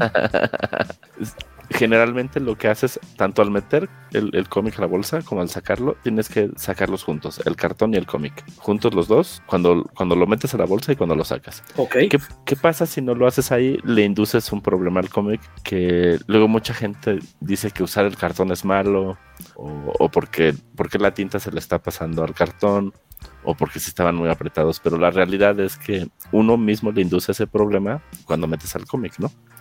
Ese tipo de problema, si tú vas a la documentación de CGC, se llama color ROP, que es como una pérdida de color por frotación. R-U-B. Uh, ah, ROP, como de fricción. Rop. Como de... Exactamente, es un, color ROP por la fricción que hubo Ajá. entre el cartón y el cómic. Entonces tú lo Oh. que haces es, imagínate si tienes la bolsa, metes el cómic y después metes el cartón atrás, pues el cartón ya hizo fricción con todo el cómic y la tinta va a quedar en, en la parte más robusta que es en el lomo. Entonces el- todo el lomo es donde va a perder el color, ¿no? Y la tinta va a quedar pegada en el cartón. Entonces e- ese es un, un problema muy muy común y es un tanto porque no, no sabemos cómo utilizar las herramientas, ¿no? O sea, el, cartón y el cómic van juntos y se mete al- a la bolsa, ¿no? Igualmente cuando lo sacas, sacas todo junto. No sacas ni primero el cartón ni primero el cómic. Siempre hay que hacerlo junto. que aparte es una una parte, este, esta parte del proceso, digamos, ¿no? De leer tu cómic y tratar de conservarlo es algo que nunca las tiendas especializadas han tratado de educar a sus lectores en, ok, ya me compraste esto que puede ser, es un producto caro,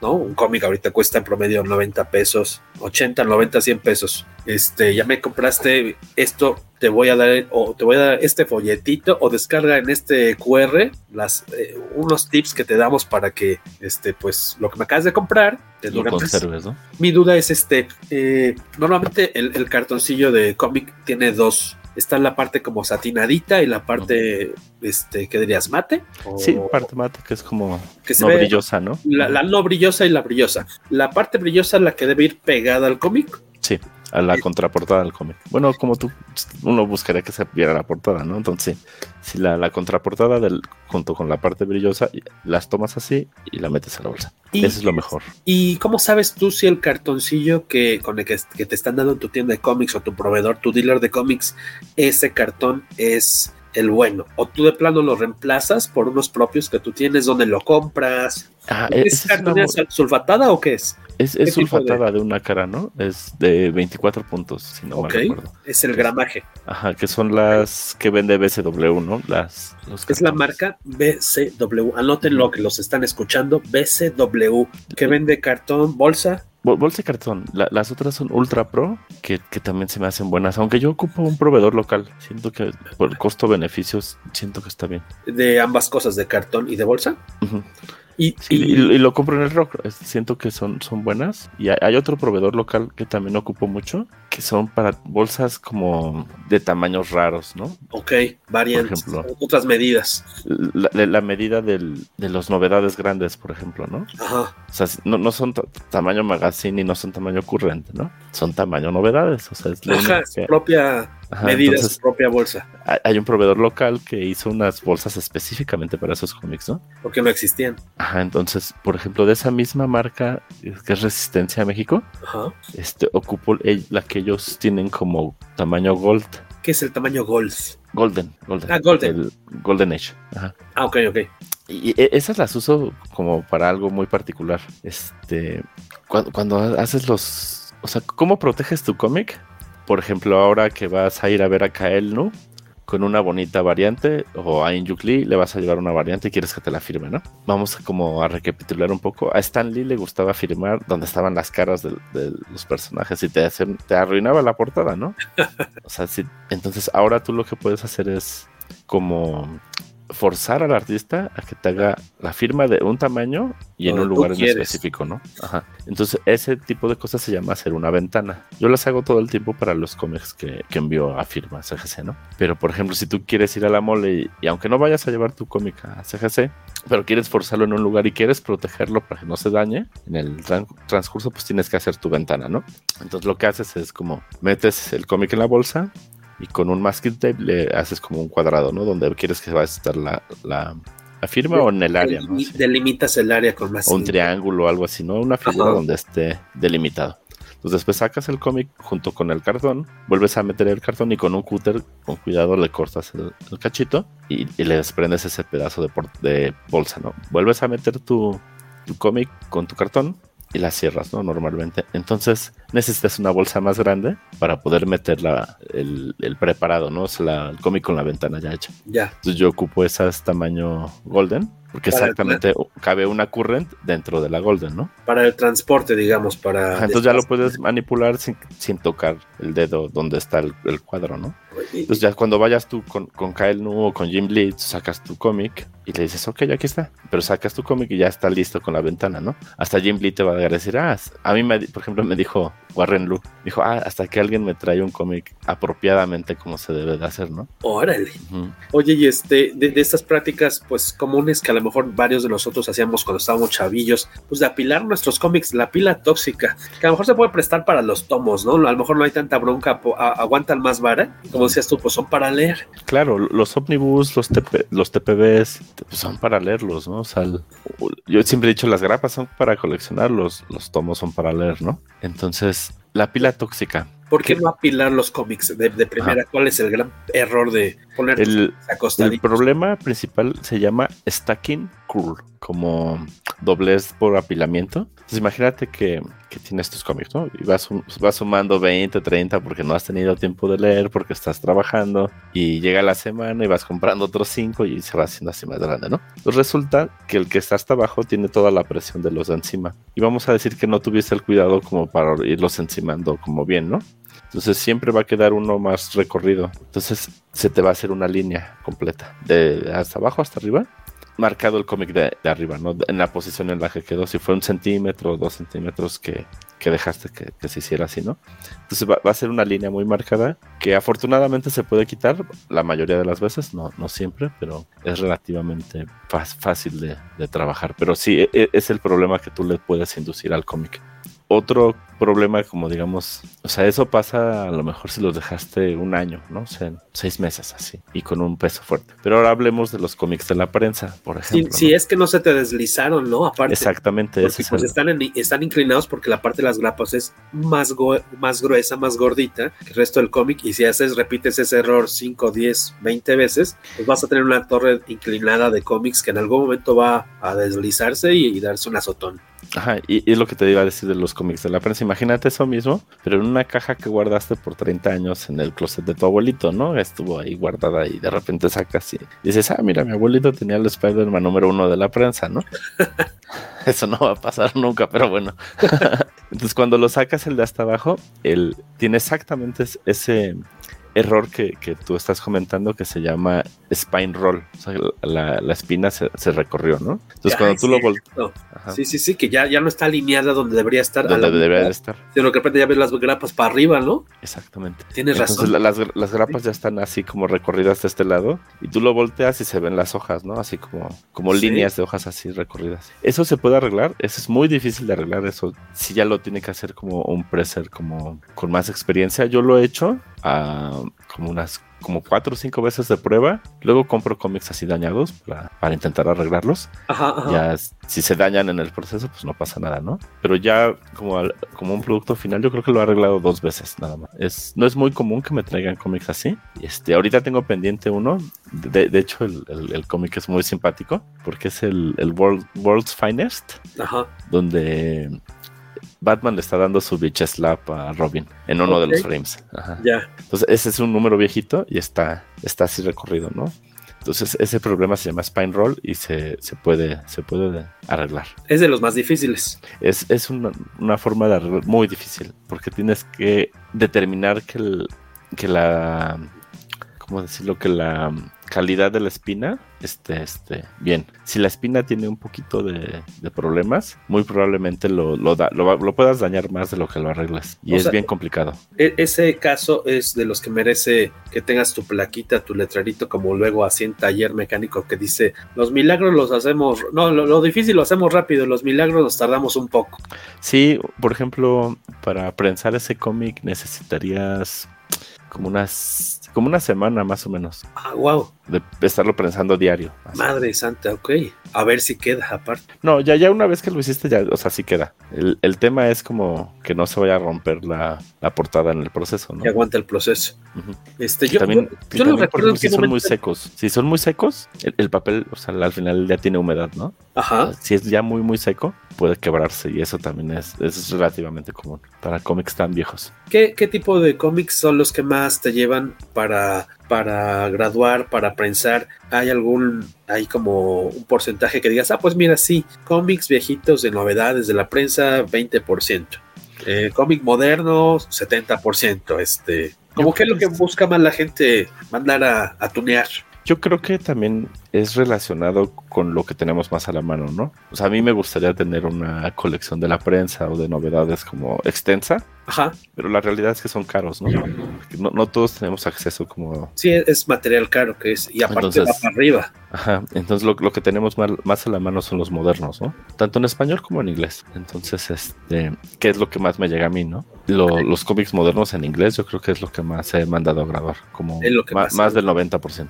Nos platicas un poco, bueno, de, de algo tan básico como era, uno, cómo leer tu cómic, uh -huh. si, si lo que quieres es que mantenga una, que no le deje los dedos, tratar de que viva lo más que se pueda, cómo meterlo y sacarlo a la hora de leerlo. Y tú, tú para almacenarlo, cuando a lo mejor no tienes un librero, pero quieres cajas, algún tipo de caja, porque por ejemplo, de repente aquí ya eran muy famosas, eh, en la caja común de, de cómics, la de, la de cartón corrugado, pero luego de repente yo escuchaba, o, mi, misma esposa me decía, es que depende de dónde vivas, a lo mejor ese cartón puede ser que de repente tengas este los gusanitos estos, los de plata, ¿cómo se llaman? Los, ah, las de plata.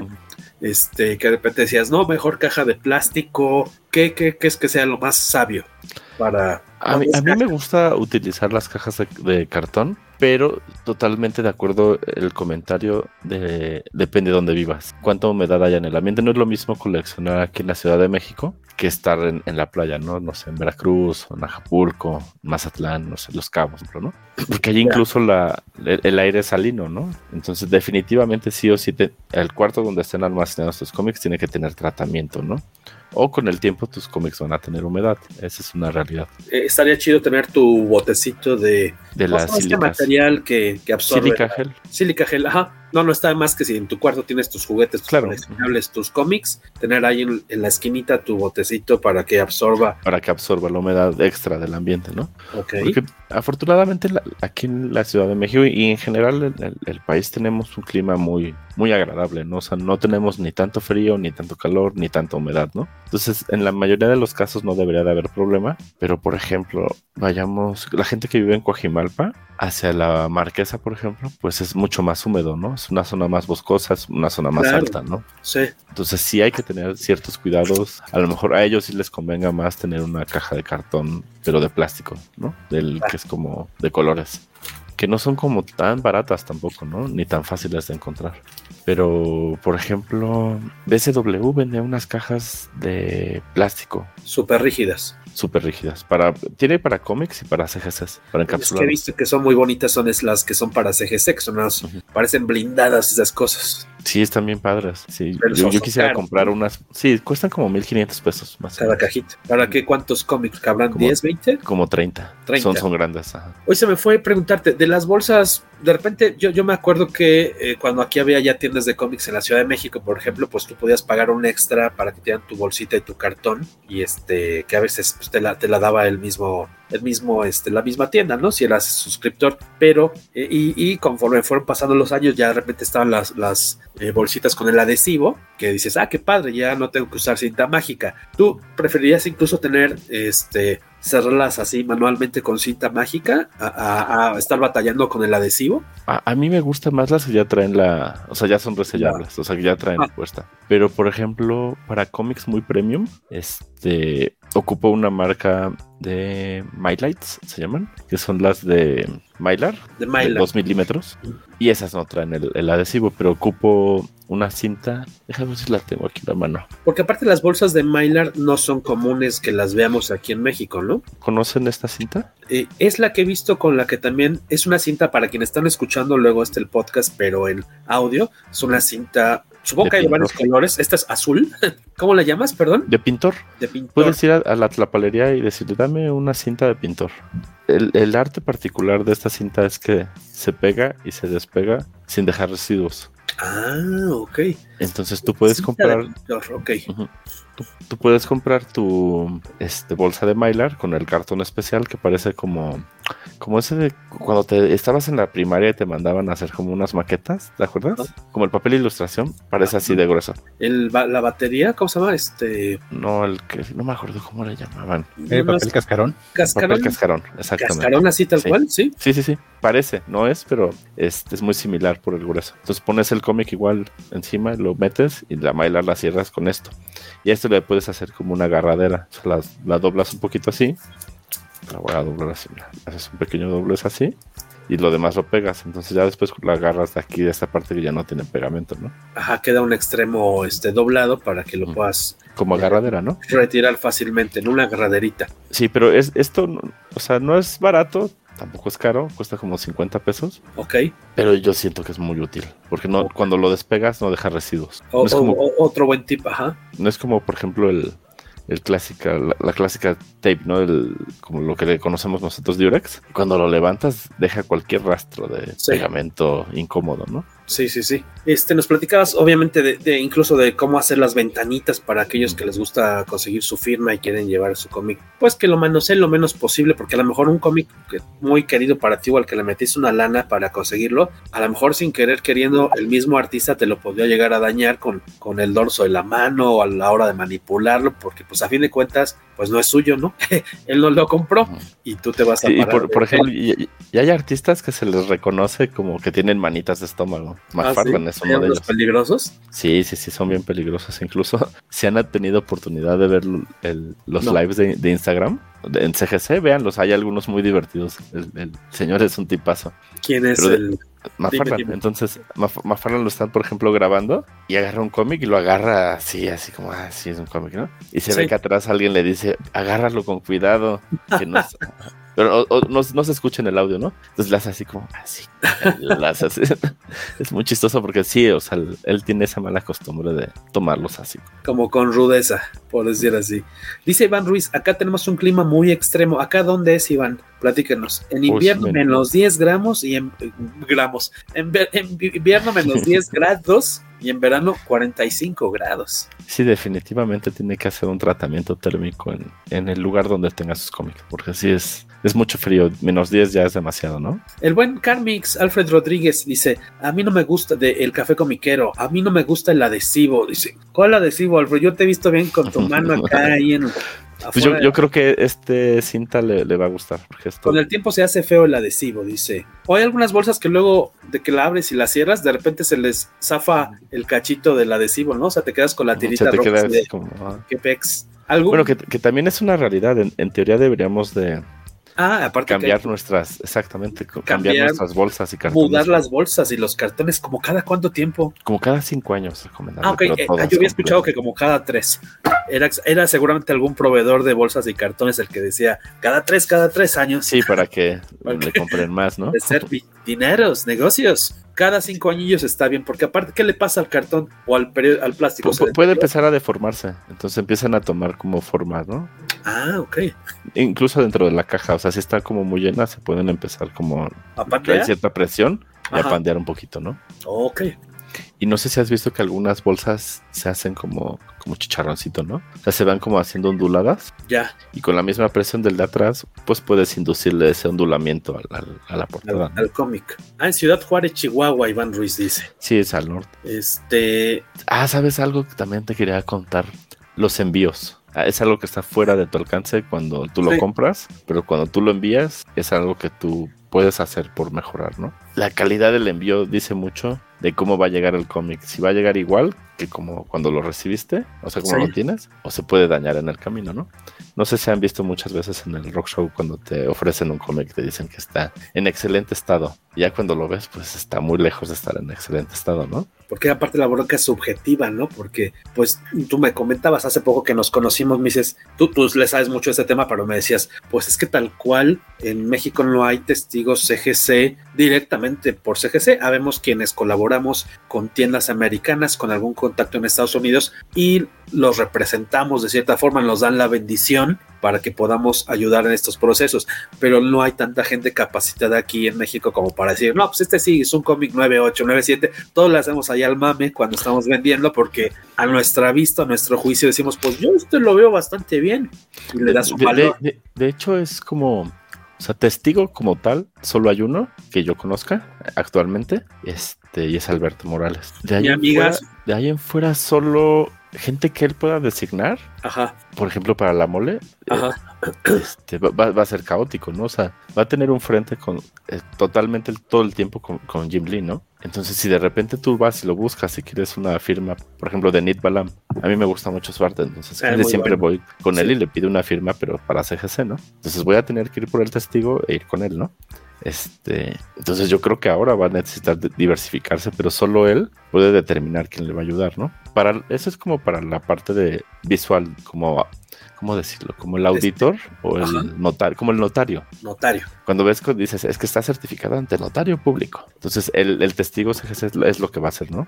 Que él, él, si no lo ve visualmente, no te va a decir, no, ese cómic no está firmado por él, ¿no? Y no te lo recibe. Por el otro lado, el, el tema del grado. Pues como tal, no, no hay, no hay nadie que te pudiera asegurar el grado que va a tener en CGC. Que, es lo, o, o- o en CBCS o otra empresa, ¿no? Pero la gente que prensamos cómics, nos podemos acercarte a decirte, este, con, con, con experiencia y, y con conocimiento, que es el, el grado que aproximado, ¿no? Que calculas un, Ajá. ajá, un, un pronóstico. Na- nadie te puede vender o decir exactamente va a ser un 9-8, ¿no? Claro. Eso sí es una realidad que sí hay que tenerlo. Me ha tocado ver posts donde dicen que está 10 de 10, ¿no? Que no existe. Sí existe, pero es bien complicado, ¿no? Mira, ¿Te ha tocado saber de un 10-10? ¿De un 10? Sí, sí, sí, sí. Yo he tenido un calificación. 9-9. Wow. Deja- déjame aquí en mi histórico.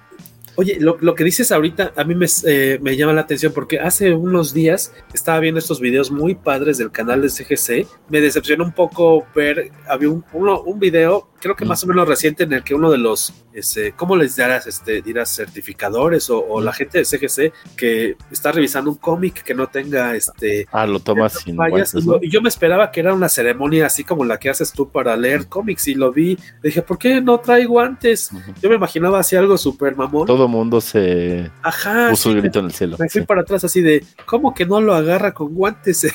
Tal vez no vimos todos los. Ajá, yo, yo estoy en un montón de grupos de pressers. Ajá. Conozco, no personalmente, pero sí tengo ya muy buena relación con algunos pressers gringos. Y es, ¿Cómo, cómo se llama? Perdón, ¿cómo? Con pressers. Pressers. O sea, Ah, pressers somos ajá, lo- los que prensamos los cómics. Entonces, Ajá. este, pues no, todo el mundo puso el grito en el cielo de que ¿por qué Claro. no está? ¿Por qué no tiene? Es un action comics número uno, ¿por qué no trae guantes, no? Y sí, y lo toma así con tal naturalidad que hasta da miedo, ¿no? No, me- no me acuerdo, sí, que qué cómic era, pero... Yo, vi- yo vi un video de un action comics uno. Ah, wow. Yo vi un video un reciente. Superman un cómic, uno. este, un cómic bonito de ya con varios años de antigüedad, pero dije, a momento, ¿qué nos supone que debería estar usando guantes? O así me lo imaginaba yo, era mi fantasía. Imagínate, mira, yo he mandado a graduar 277 cómics, de los cuales solo uno ha sido 9.9. ¿Qué La pregunta calificación Car- más Carlos alta Rambert? es 10. Ah, ah, ah, no, quería dejarle aquí a Carlillos que nos pudiera leer esta pregunta de Iván Ruiz. ¿Qué dice Iván? Y se pregunta para Marco, ¿cuál es la calificación más alta que, alcan- que alcanza un cómic? La calificación más alta es 10 y se le conoce como una gema, gem. Ok. Por ejemplo, un 9.8 es un mint, ¿no? Un 9.9 es un mint, pero así el, el grado más alto es el, el, nue- el 10. Y normalmente, o sea, ¿cómo, pu- pu- ¿cómo puedes llegar a obtener un 9.9 o un 10? O sea, si quisieras uno en tu colección. Este, generalmente los cómics current pues traen dos grapas, ¿no? Los current son los actuales modernos, por decir así. Sí traen dos grapas, ¿no? Sí. Entonces, para que sea uno de esos cómics 10, tienen que estar alineadas las dos grapas exactamente en el mismo lugar. No pueden estar viendo una para arriba y una, una para, para abajo. así ya no, esto ya no son 10, tienen que estar completamente Totalmente alineadas, ¿no? Ajá. Entonces, el, el- formato Prestige no tiene grapas. Es tomito. Es un, es un cuadradito porque tiene muchas hojitas, ¿no? Ajá. Como le, le remueves esa parte de, de las grapas, si, si, el tomo está completamente bien, puedes obtener el, el, 9.9 y el 10, que fue en el que yo obtuve un 9.9, que fue un wow. Last Ronin. Last Ronin, ah, ok, el número uno. Uh -huh. Oh, qué bonito. La portada regular, ¿cuál fue? Una la regular, ajá, y fue firmada por Kevin Eastman y, y, traía una tortuguita ahí dibujada. Uh, qué chido, ajá. Uh -huh.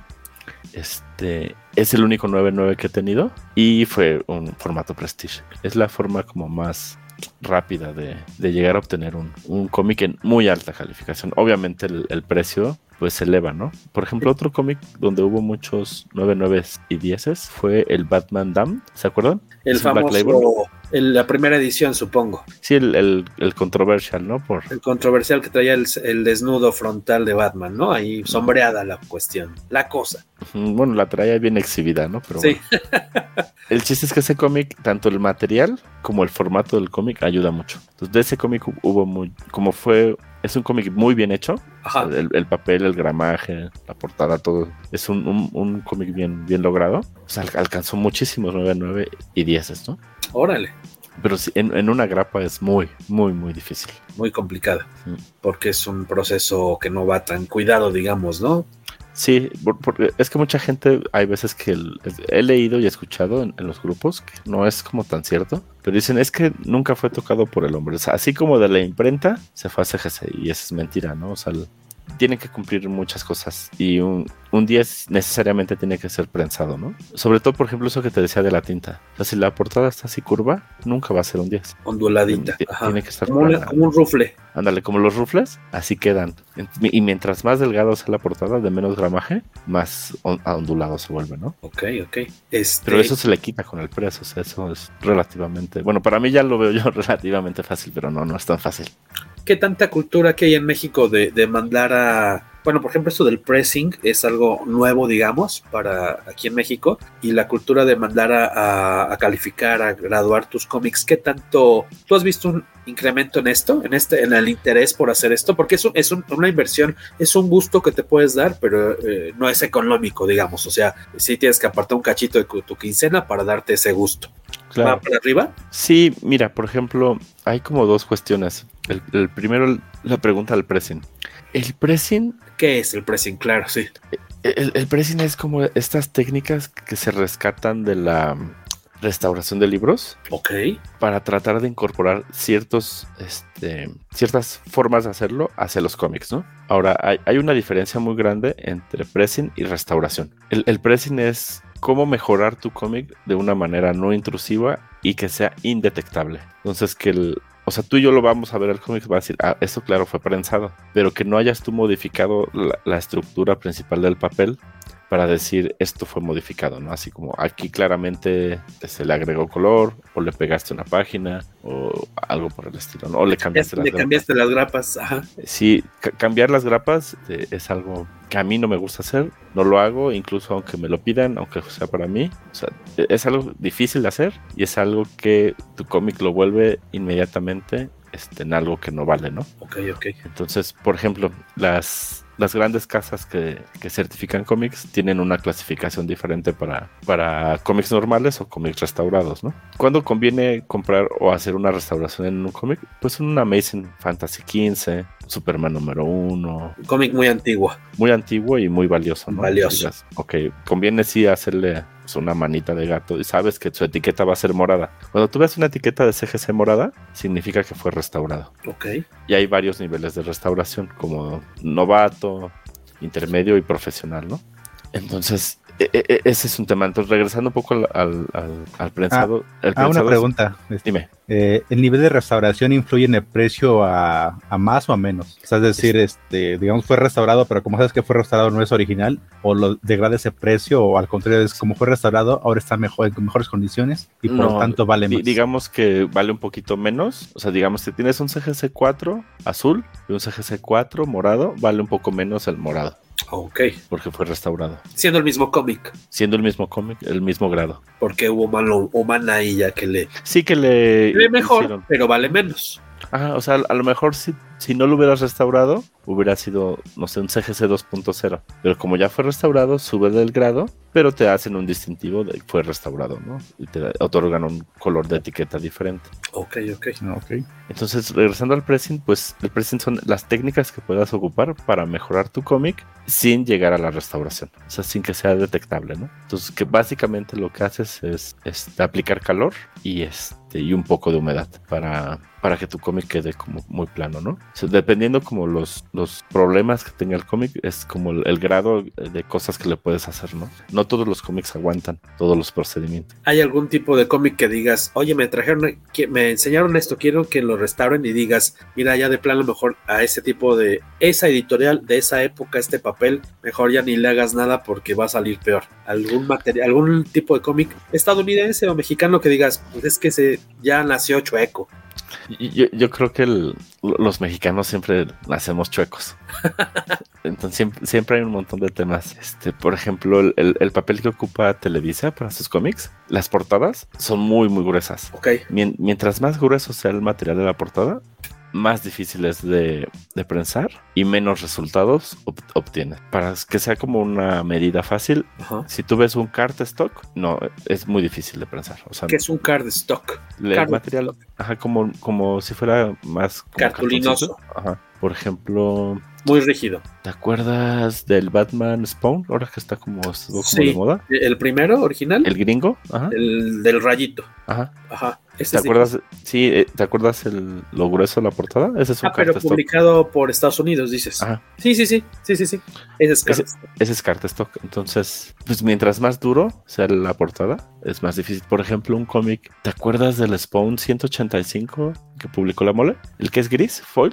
No me acuerdo, me creerás. Es un gris así como muy bonito. Ok.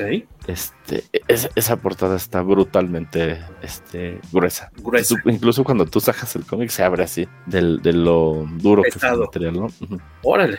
Entonces eso es, si tuviera como un golpe encima y eso es imposible de arreglar. Lo que puedes hacer con el prensado es que cuando lo saques de la bolsa no se haga tan así, ¿no?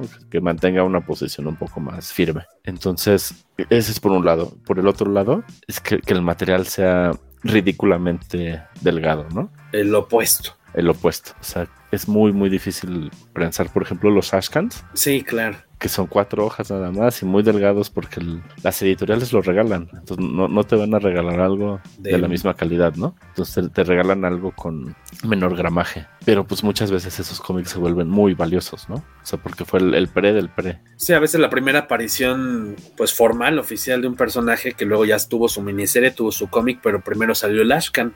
Claro. Y entonces esos Ashcan son ultra muy difíciles de prensar. Es, es, Órale. es bien complicado. Porque para prensar, pues tú prensar cualquier cómic hasta, estoy exagerando, ¿no? Hasta un capolinita, por decir así. Uh -huh. Pero eso no significa que todo lo que lleves a prensar se puede mandar a graduar porque CGC o CBCS, CBCS solamente manejan ciertos tamaños, formatos de, de material, ¿no? El capulinita, si lo quisieras mandar a encapsular, sí podrías. ¿A poco sí? El único detalle del capulinita está el en qué tan, grueso sea. Estaría súper suave. Porque in, incluso está documentado, no, no me acuerdo cuántos este, milímetros este, son. Máximo, ajá. Máximo. Entonces, por ejemplo, ¿te acuerdas del artbook de Spawn? De la sí, sí, claro. Que, que, es muy gordo. Sí. E ese está en el límite. Apenitas. Ajá, yo, yo, nunca he mandado ninguno, no me lo han traído para mandarlo, pero lo he visto en, en internet que está, que está graduado y, y, sí está muy, muy gordo. Entonces imagínate un capulinita así de gordo, pues sí lo podrás meter como en todo el case, ¿no? Cabe. Y en el caso de títulos que son más chiquitos que un cómic regular, ¿cómo los acomoda la, la marca? Bueno, en este caso...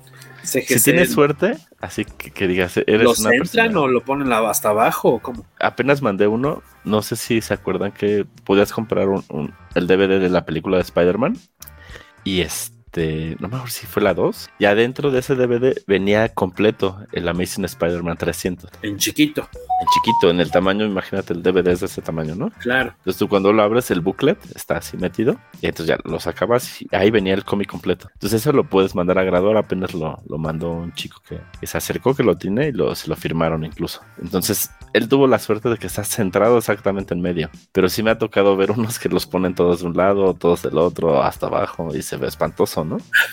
claro. Entonces uno esperaría que lo hicieran bien y que quedaran medio, ¿no? Y te cobraron lo mismo, obviamente, ¿no? Cobran lo mismo. Este, para aquellas personas interesadas, o sea, un, ah, mira, que tiene otra preguntita antes de, esta otra. DJ Space, que ha estado muy activo esta tarde noche. Una pregunta, Marco. He visto nueve calificaciones, este cómics calificados con 9.8, por ejemplo. Dice de 14 mil, pero ese mismo en 9.6 en 8 mil pesos, supongo. ¿Cómo se calcula el porcentaje monetario de esos .2 puntos de diferencia, de esos decimales? Es, es bien complicado y creo que eso solo pasa en cómics que son keys mayores o que son de origen como muy difíciles. Les voy a contar un caso de, de un cómic que ya prensé, que de hecho esa vez que lo, que lo mandé, tres personas diferentes mandaron el mismo cómic. Obtuve 9.4, 9.6 y 9.8. Ya. El cómic es el, la segunda impresión del Spider-Man 2099. Ok. Que viene de la suerte que ese cómic venía dentro de un blister con la figura de acción de Toy Biz. Entonces, tú ves el paquete, Sí. está la figura al frente y el cómic atrás. Entonces, invariablemente arriba trae un poco de pegamento y, y un poco de pegamento abajo, ¿no? Si tienes suerte, ese pegamento es, es mínimo y se quita y cuando tú lo quitas no quedan rastros, ¿no? Entonces, regresando a la, a la pregunta de, de DJ Space, es la dificultad de, de llegar a tener ese cómic en 9.8, ¿no? O sea, decir, tengo el Spider-Man 2099 que hay, voy a inventar, hay 500 copias graduadas en 9.6 y solo hay 10 copias graduadas en 9.8. Esa diferencia abismal entre el- la cantidad de, de números certificados en 9.6 contra la ca- cantidad de 9.8 hace que el precio sea como muy muy grande en la diferencia, ¿no? Pero el precio a fin de cuenta, ¿quién lo establece? No lo establece mercado. CGC, sino los coleccionistas. Exactamente. Puede subir, sí. puede bajar. Ajá. Entonces, por ejemplo, ahorita va, ese cómic va mucho al alza, ¿no? Por, porque viene Bueno. la película y, Claro. Y el personaje es querido, ¿no? O sea, siempre ha sido querido y, y no, nunca lo han como involucrado en un proyecto grande. Entonces, ahora que sí lo va a acceder, pues e- ese punto 2 de diferencia se vuelve abismal en precio, ¿no? Aquí te, te dejan. eh, Carlos Car-. Lambert, ¿nos puedes leer esta pregunta de Félix? Dice, si se puede saber, claro, ¿cuál es el cómic más caro que usted ha trabajado? Qué respetuoso, Félix, ¿no? Sí. De usted y todo. Sí, muy amable siempre. Gracias, Félix. Este, pues mira, hice un, un prensado de un cómic de la serie de Ultimate de, de Spider-Man, la, la primera de Miles Morales, la primer, el primer round de, de Miles Morales, ¿no? Que, que fue como su segunda aparición. El, fue un, la, la incentiva, creo que fue la 1 en 30 de Sara Pikeli. De la, el, el- el Spider-Man Ultimate número uno de Miles Morales. De Sara Pikeli. Pero una portada variante. La 1 en 30. 1 en 30. Ah, ¿esa fue?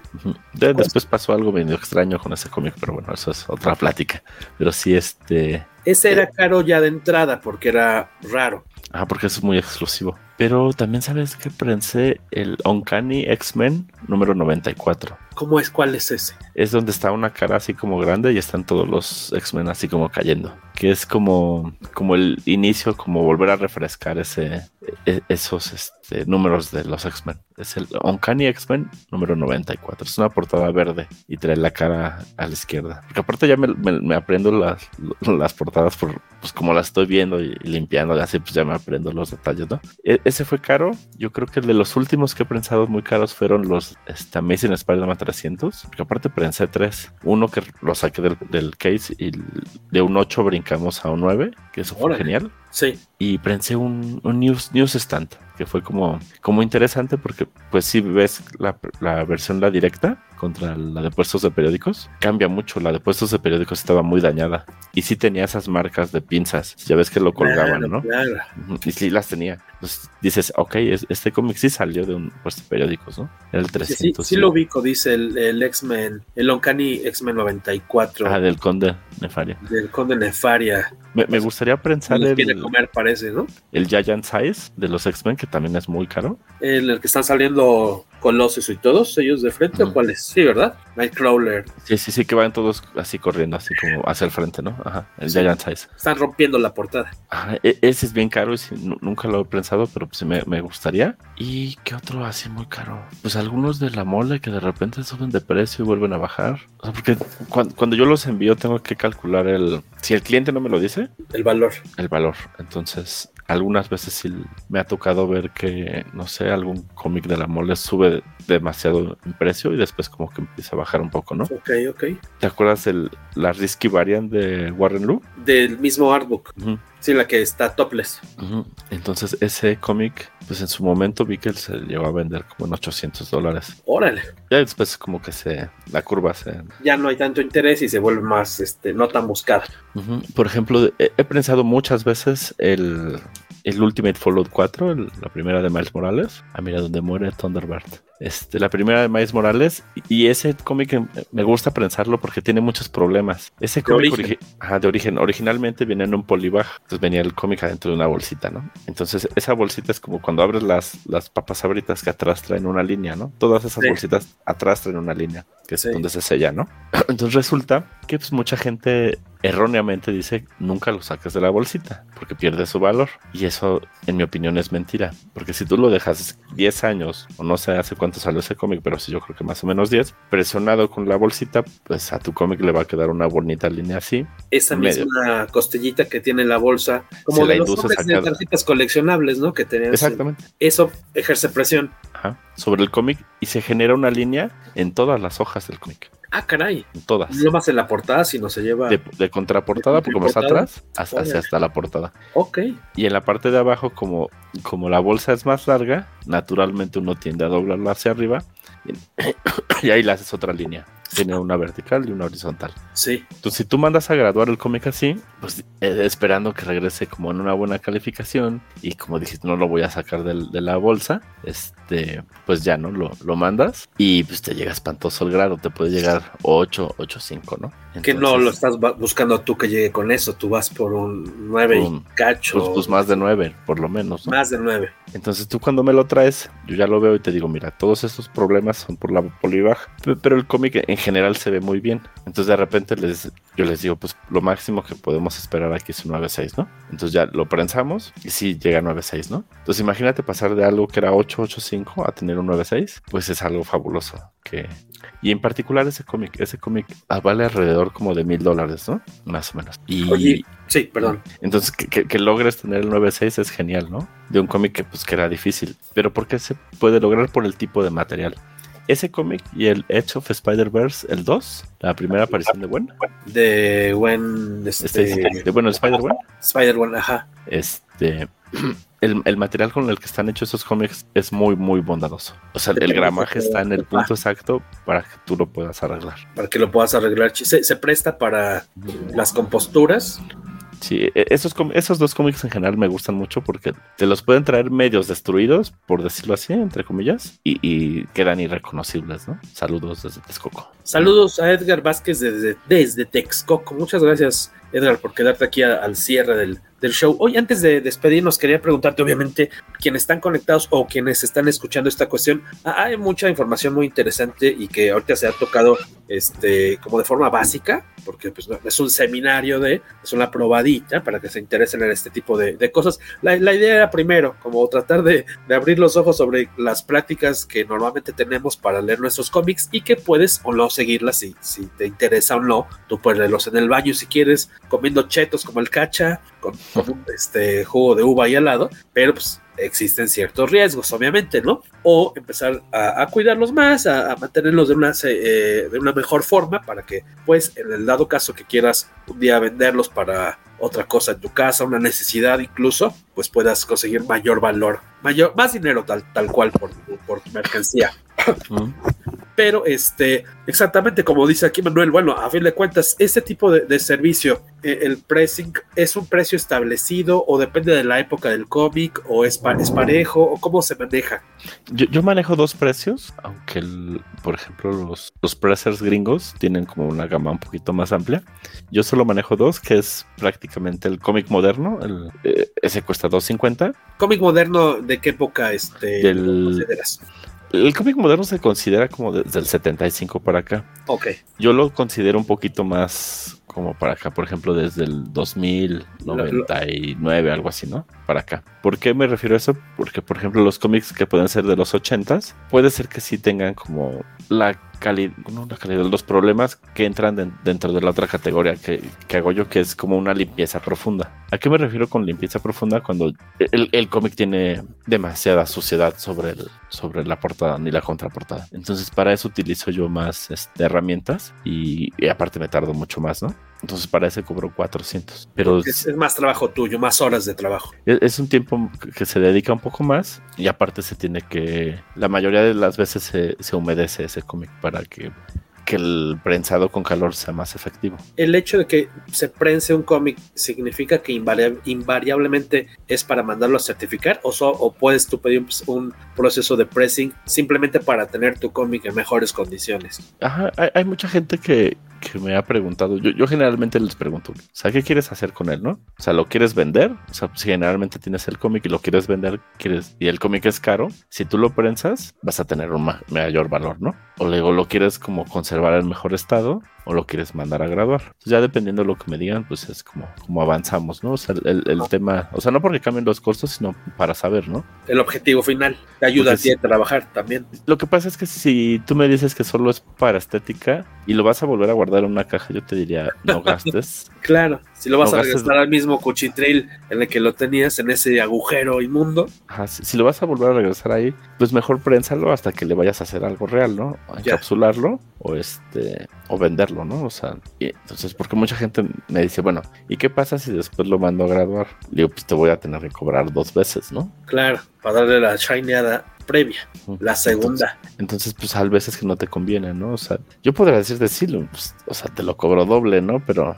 no es algo ético, ¿no? ¿Y cuánto tiempo te lleva? O sea, es decir, yo te veo este sábado en el rock show, nos ponemos de acuerdo y te llevo este cómic que me encanta y quiero mandarlo a graduar. La parte previa, que es la que te toca más a ti, obviamente, es la del el, el shineado, la del pressing. ¿Cuánto te toca a ti? Te lleva, entre otros proyectos que tienes de, de similares, ¿no? O sea, no soy el único cliente, pero normalmente que es, oye, si en dos semanas, en una semana te veo. Al principio, este, pues yo no era como muy conocido y el, el tema también del, de la confianza, ¿no? Que pues hubo mucha gente que estafaron con, con anterioridad, entonces la gente desconfía. Entonces hay como todo un tema, ¿no? Con, con la graduación. Entonces al principio yo pues mandaba poquitos cómics, ¿no? Ahora que la gente pues ya me conoce bien y que este que tiene un interés la gente también por mandar a graduar sus cosas, este, ahora lo que hago es hacer envíos de 25 cómics, que es el envío máximo, por caja. En la caja de regreso que, ellos te regresan solo caben 25 cómics ya graduados. Entonces yo te, tenía antes un precio y ese precio estaba como, era variable con respecto al, a la cantidad de participantes. Claro. Entonces ahora con, con, estos 25 ya lo pudiste estandarizar.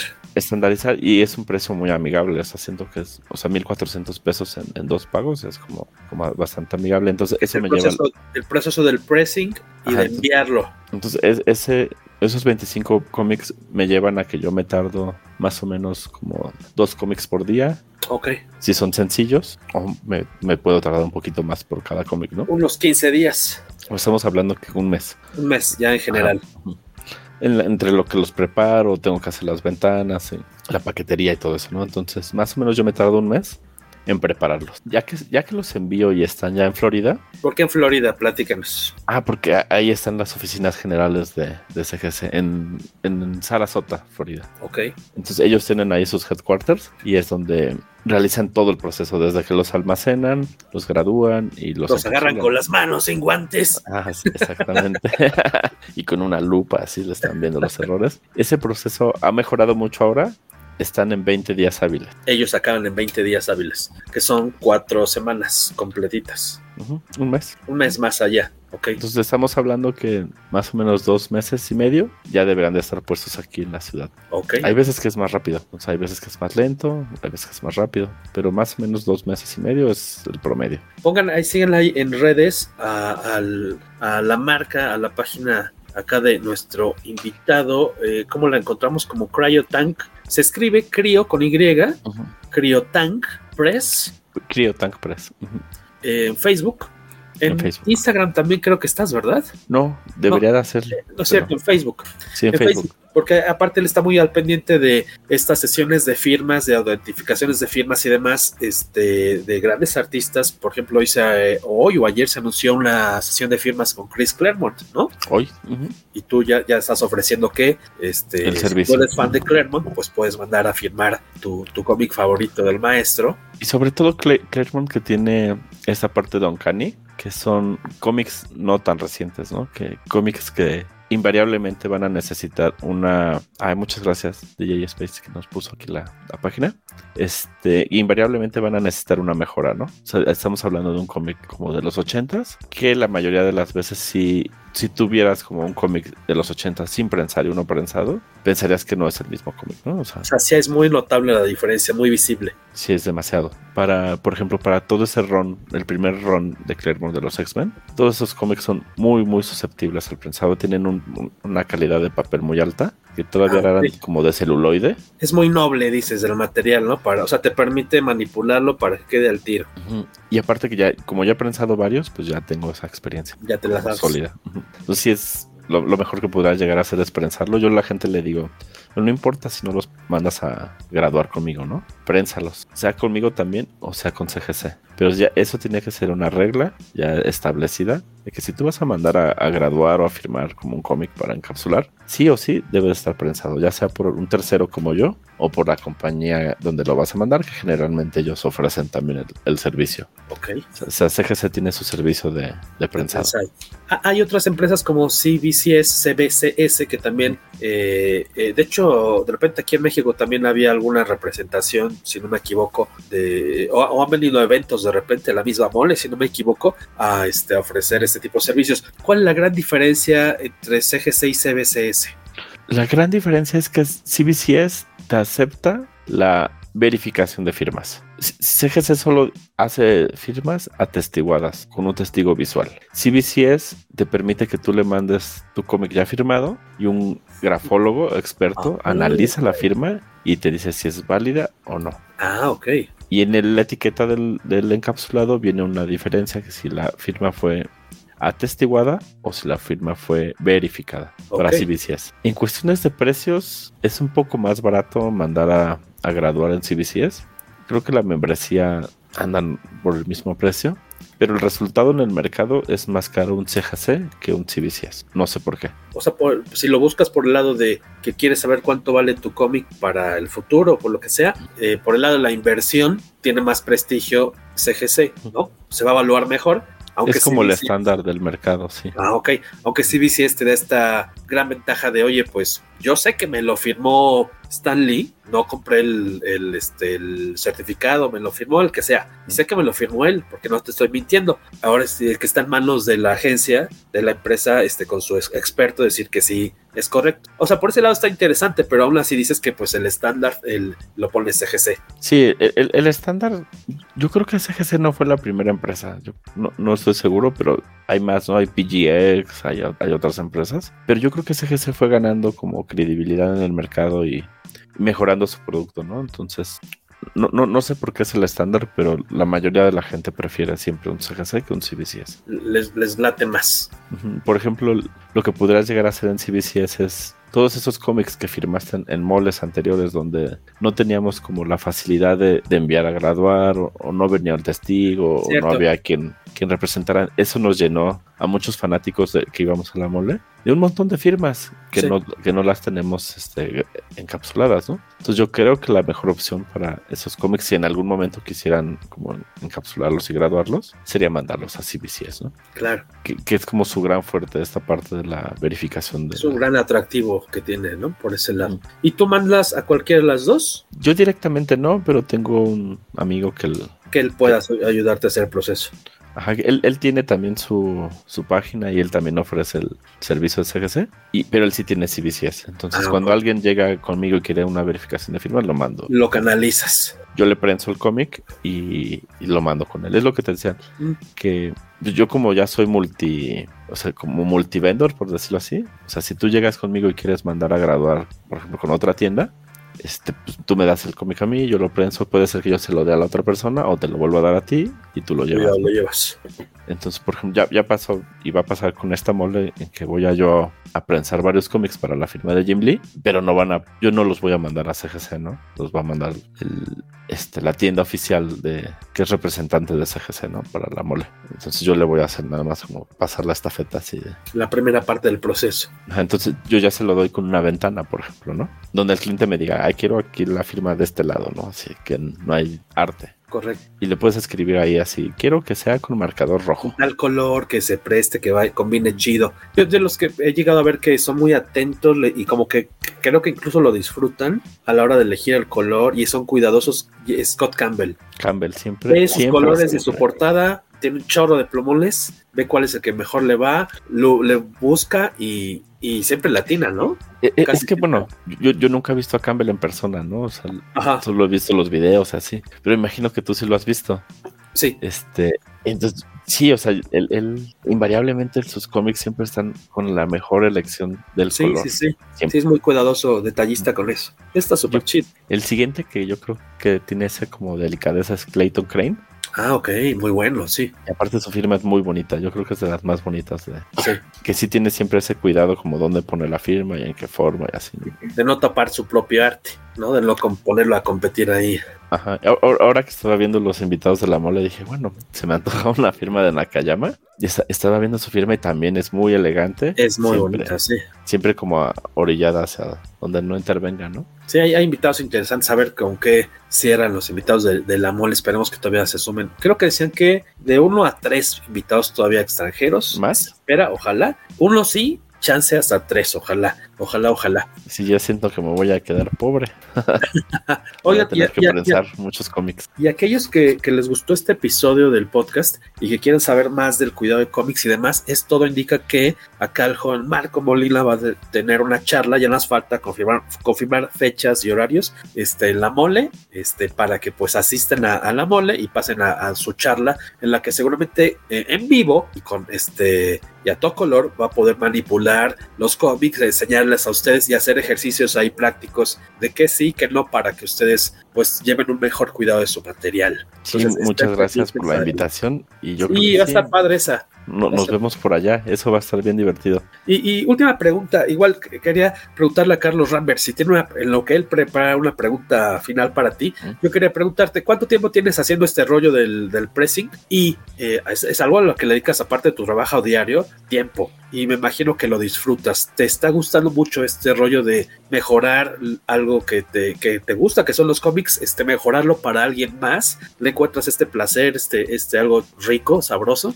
Sí, sí, en realidad lo disfruto. Este, como bien dices, pues yo tengo mi, mi, otro trabajo, ¿no? Sí, claro. Este, yo de profesión soy ingeniero. Este, y precisamente cuando entré a trabajar a, a, la empresa donde estoy ahora, me hicieron un perfil psicológico para el, el puesto, ¿no? Que, que voy a desempe que desempeño, ¿no?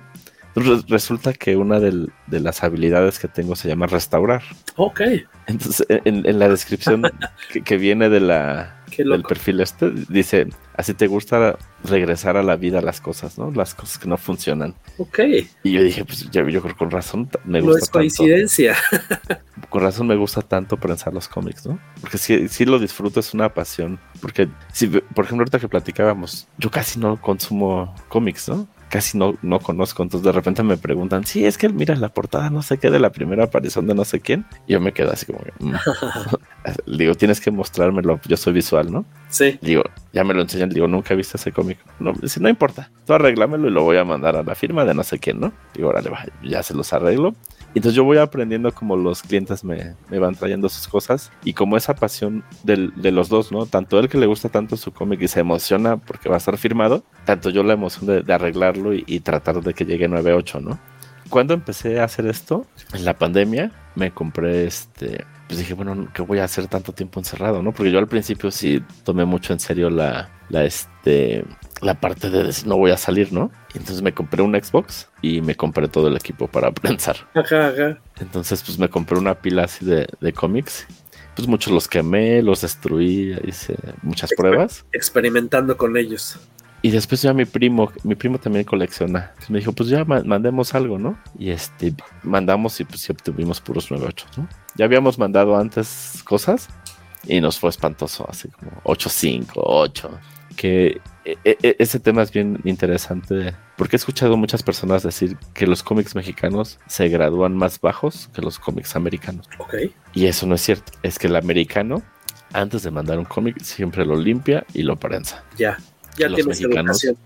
y los mexicanos apenas estamos aprendiendo que eso existe, ¿no? Claro. Entonces ahora las personas que, que ya han visto mi trabajo y que, que ya han mandado cosas conmigo, pues ven la gran diferencia, ¿no? De, de haber obtenido un 9.2 o un 9.4 a, a tener el 9.8, ¿no? Que es tan deseado. el- el Y 9.8. te sientes satisfecho, yo me imagino, cuando ves que tu trabajo ayudó a que Sí, claro, entonces al, al principio pues yo decía, pues voy a mandar mis cómics de Something is Killing the Children, pero pues quiero que me lleguen en 9.8, 9.6.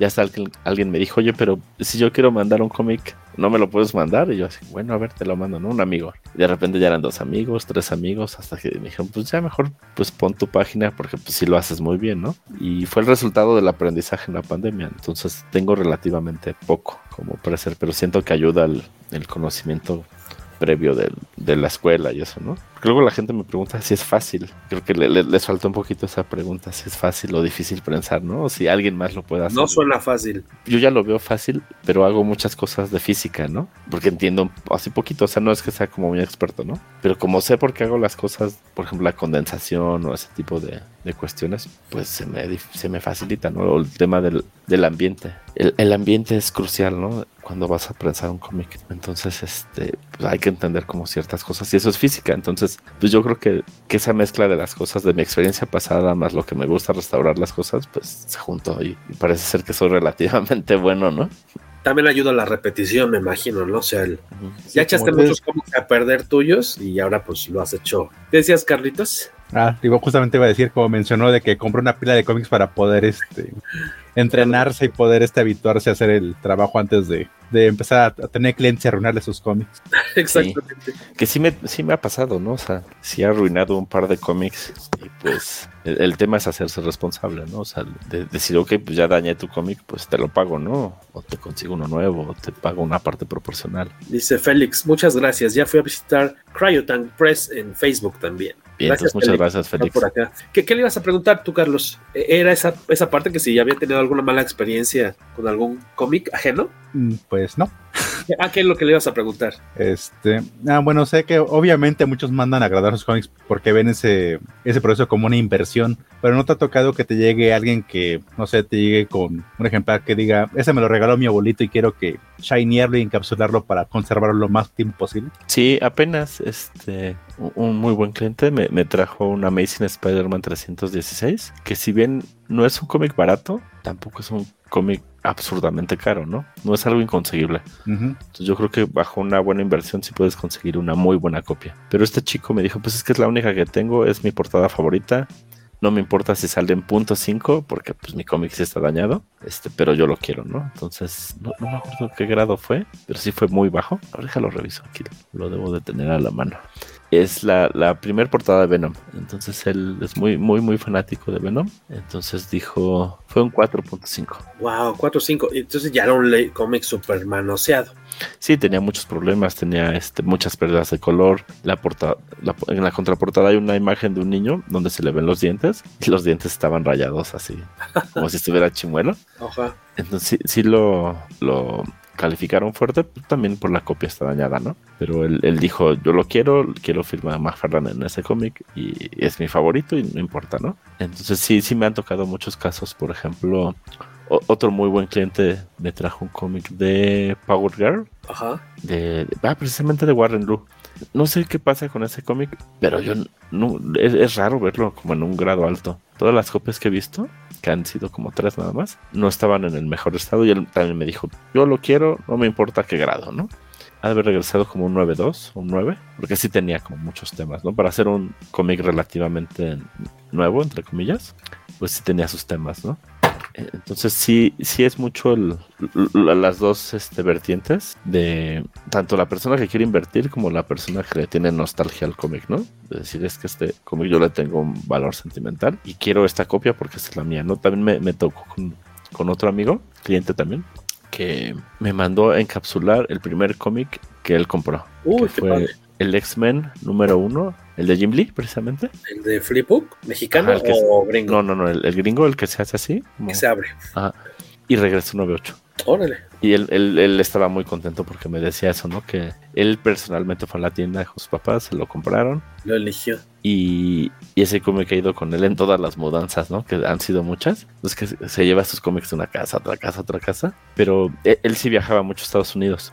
Entonces él sí tuvo la, la suerte de tener acceso a bolsas y cartón desde los primeros días de que él compraba cómics, ¿no? Entonces sus cómics siempre han estado en bolsa y cartón. Entonces por eso su cómic llegó 9.8, ¿no? Acá sí te tenía... una... Perdón, tú. Ah, sí, tú sí. primero, tú primero. Que, que, te decía como sí tenía detalles, pero todos eran arreglables, que fue lo, lo, bueno, ¿no? Ya me acordé ahorita, así como he tenido cómics de portada negra en el que les he dejado el dedo en la contraportada, ahorita me llegó de flashazo, la primera vez que me compré un cómic al revés, de con portada muy blanca, que se ensucian súper fácil, así de que lo compré y a los dos minutos ya tenía mi huella. El eh, de, de, Punisher tuvo una serie muy padre que era Welcome Back Frank, eh, que luego es en la que se basó la primera, bueno, la película, segunda película de cine, la de con este actor, este. Uno muy alto, ¿no? Eh, ay, ¿cómo se llama? Este, Thomas Jane. No, porque estuvo la de Dolph Lundgren en los 90, luego la de Thomas Jane como por 2005, 2004, por ahí. Y compró ese cómic blanco, padrísimo, con una portada muy chida, blanca. Y la agarro casi, casi al instante, le dejé los dedos. Iván Ruiz, ¿qué pregunta Carlos Rambert? Este, pregunta final para cerrar el show. Dice, ¿se sufre con las portadas que traen los famosos gimmicks? No sé qué es un gimmick. ¿Ustedes son como las troqueladas, me imagino yo, o las troqueladas con holograma, con este relieve, con chunchitas. Uh -huh. Las que no son totalmente lisas, sino que traen alguna otra otro efecto. Otro... Ya, sí, ese es un problema, no se pueden prensar. Son como las embossed, ¿no? Que, que están ah, rezadas. Ajá. Todas las portadas que tengan algo fuera de lo normal no se pueden prensar.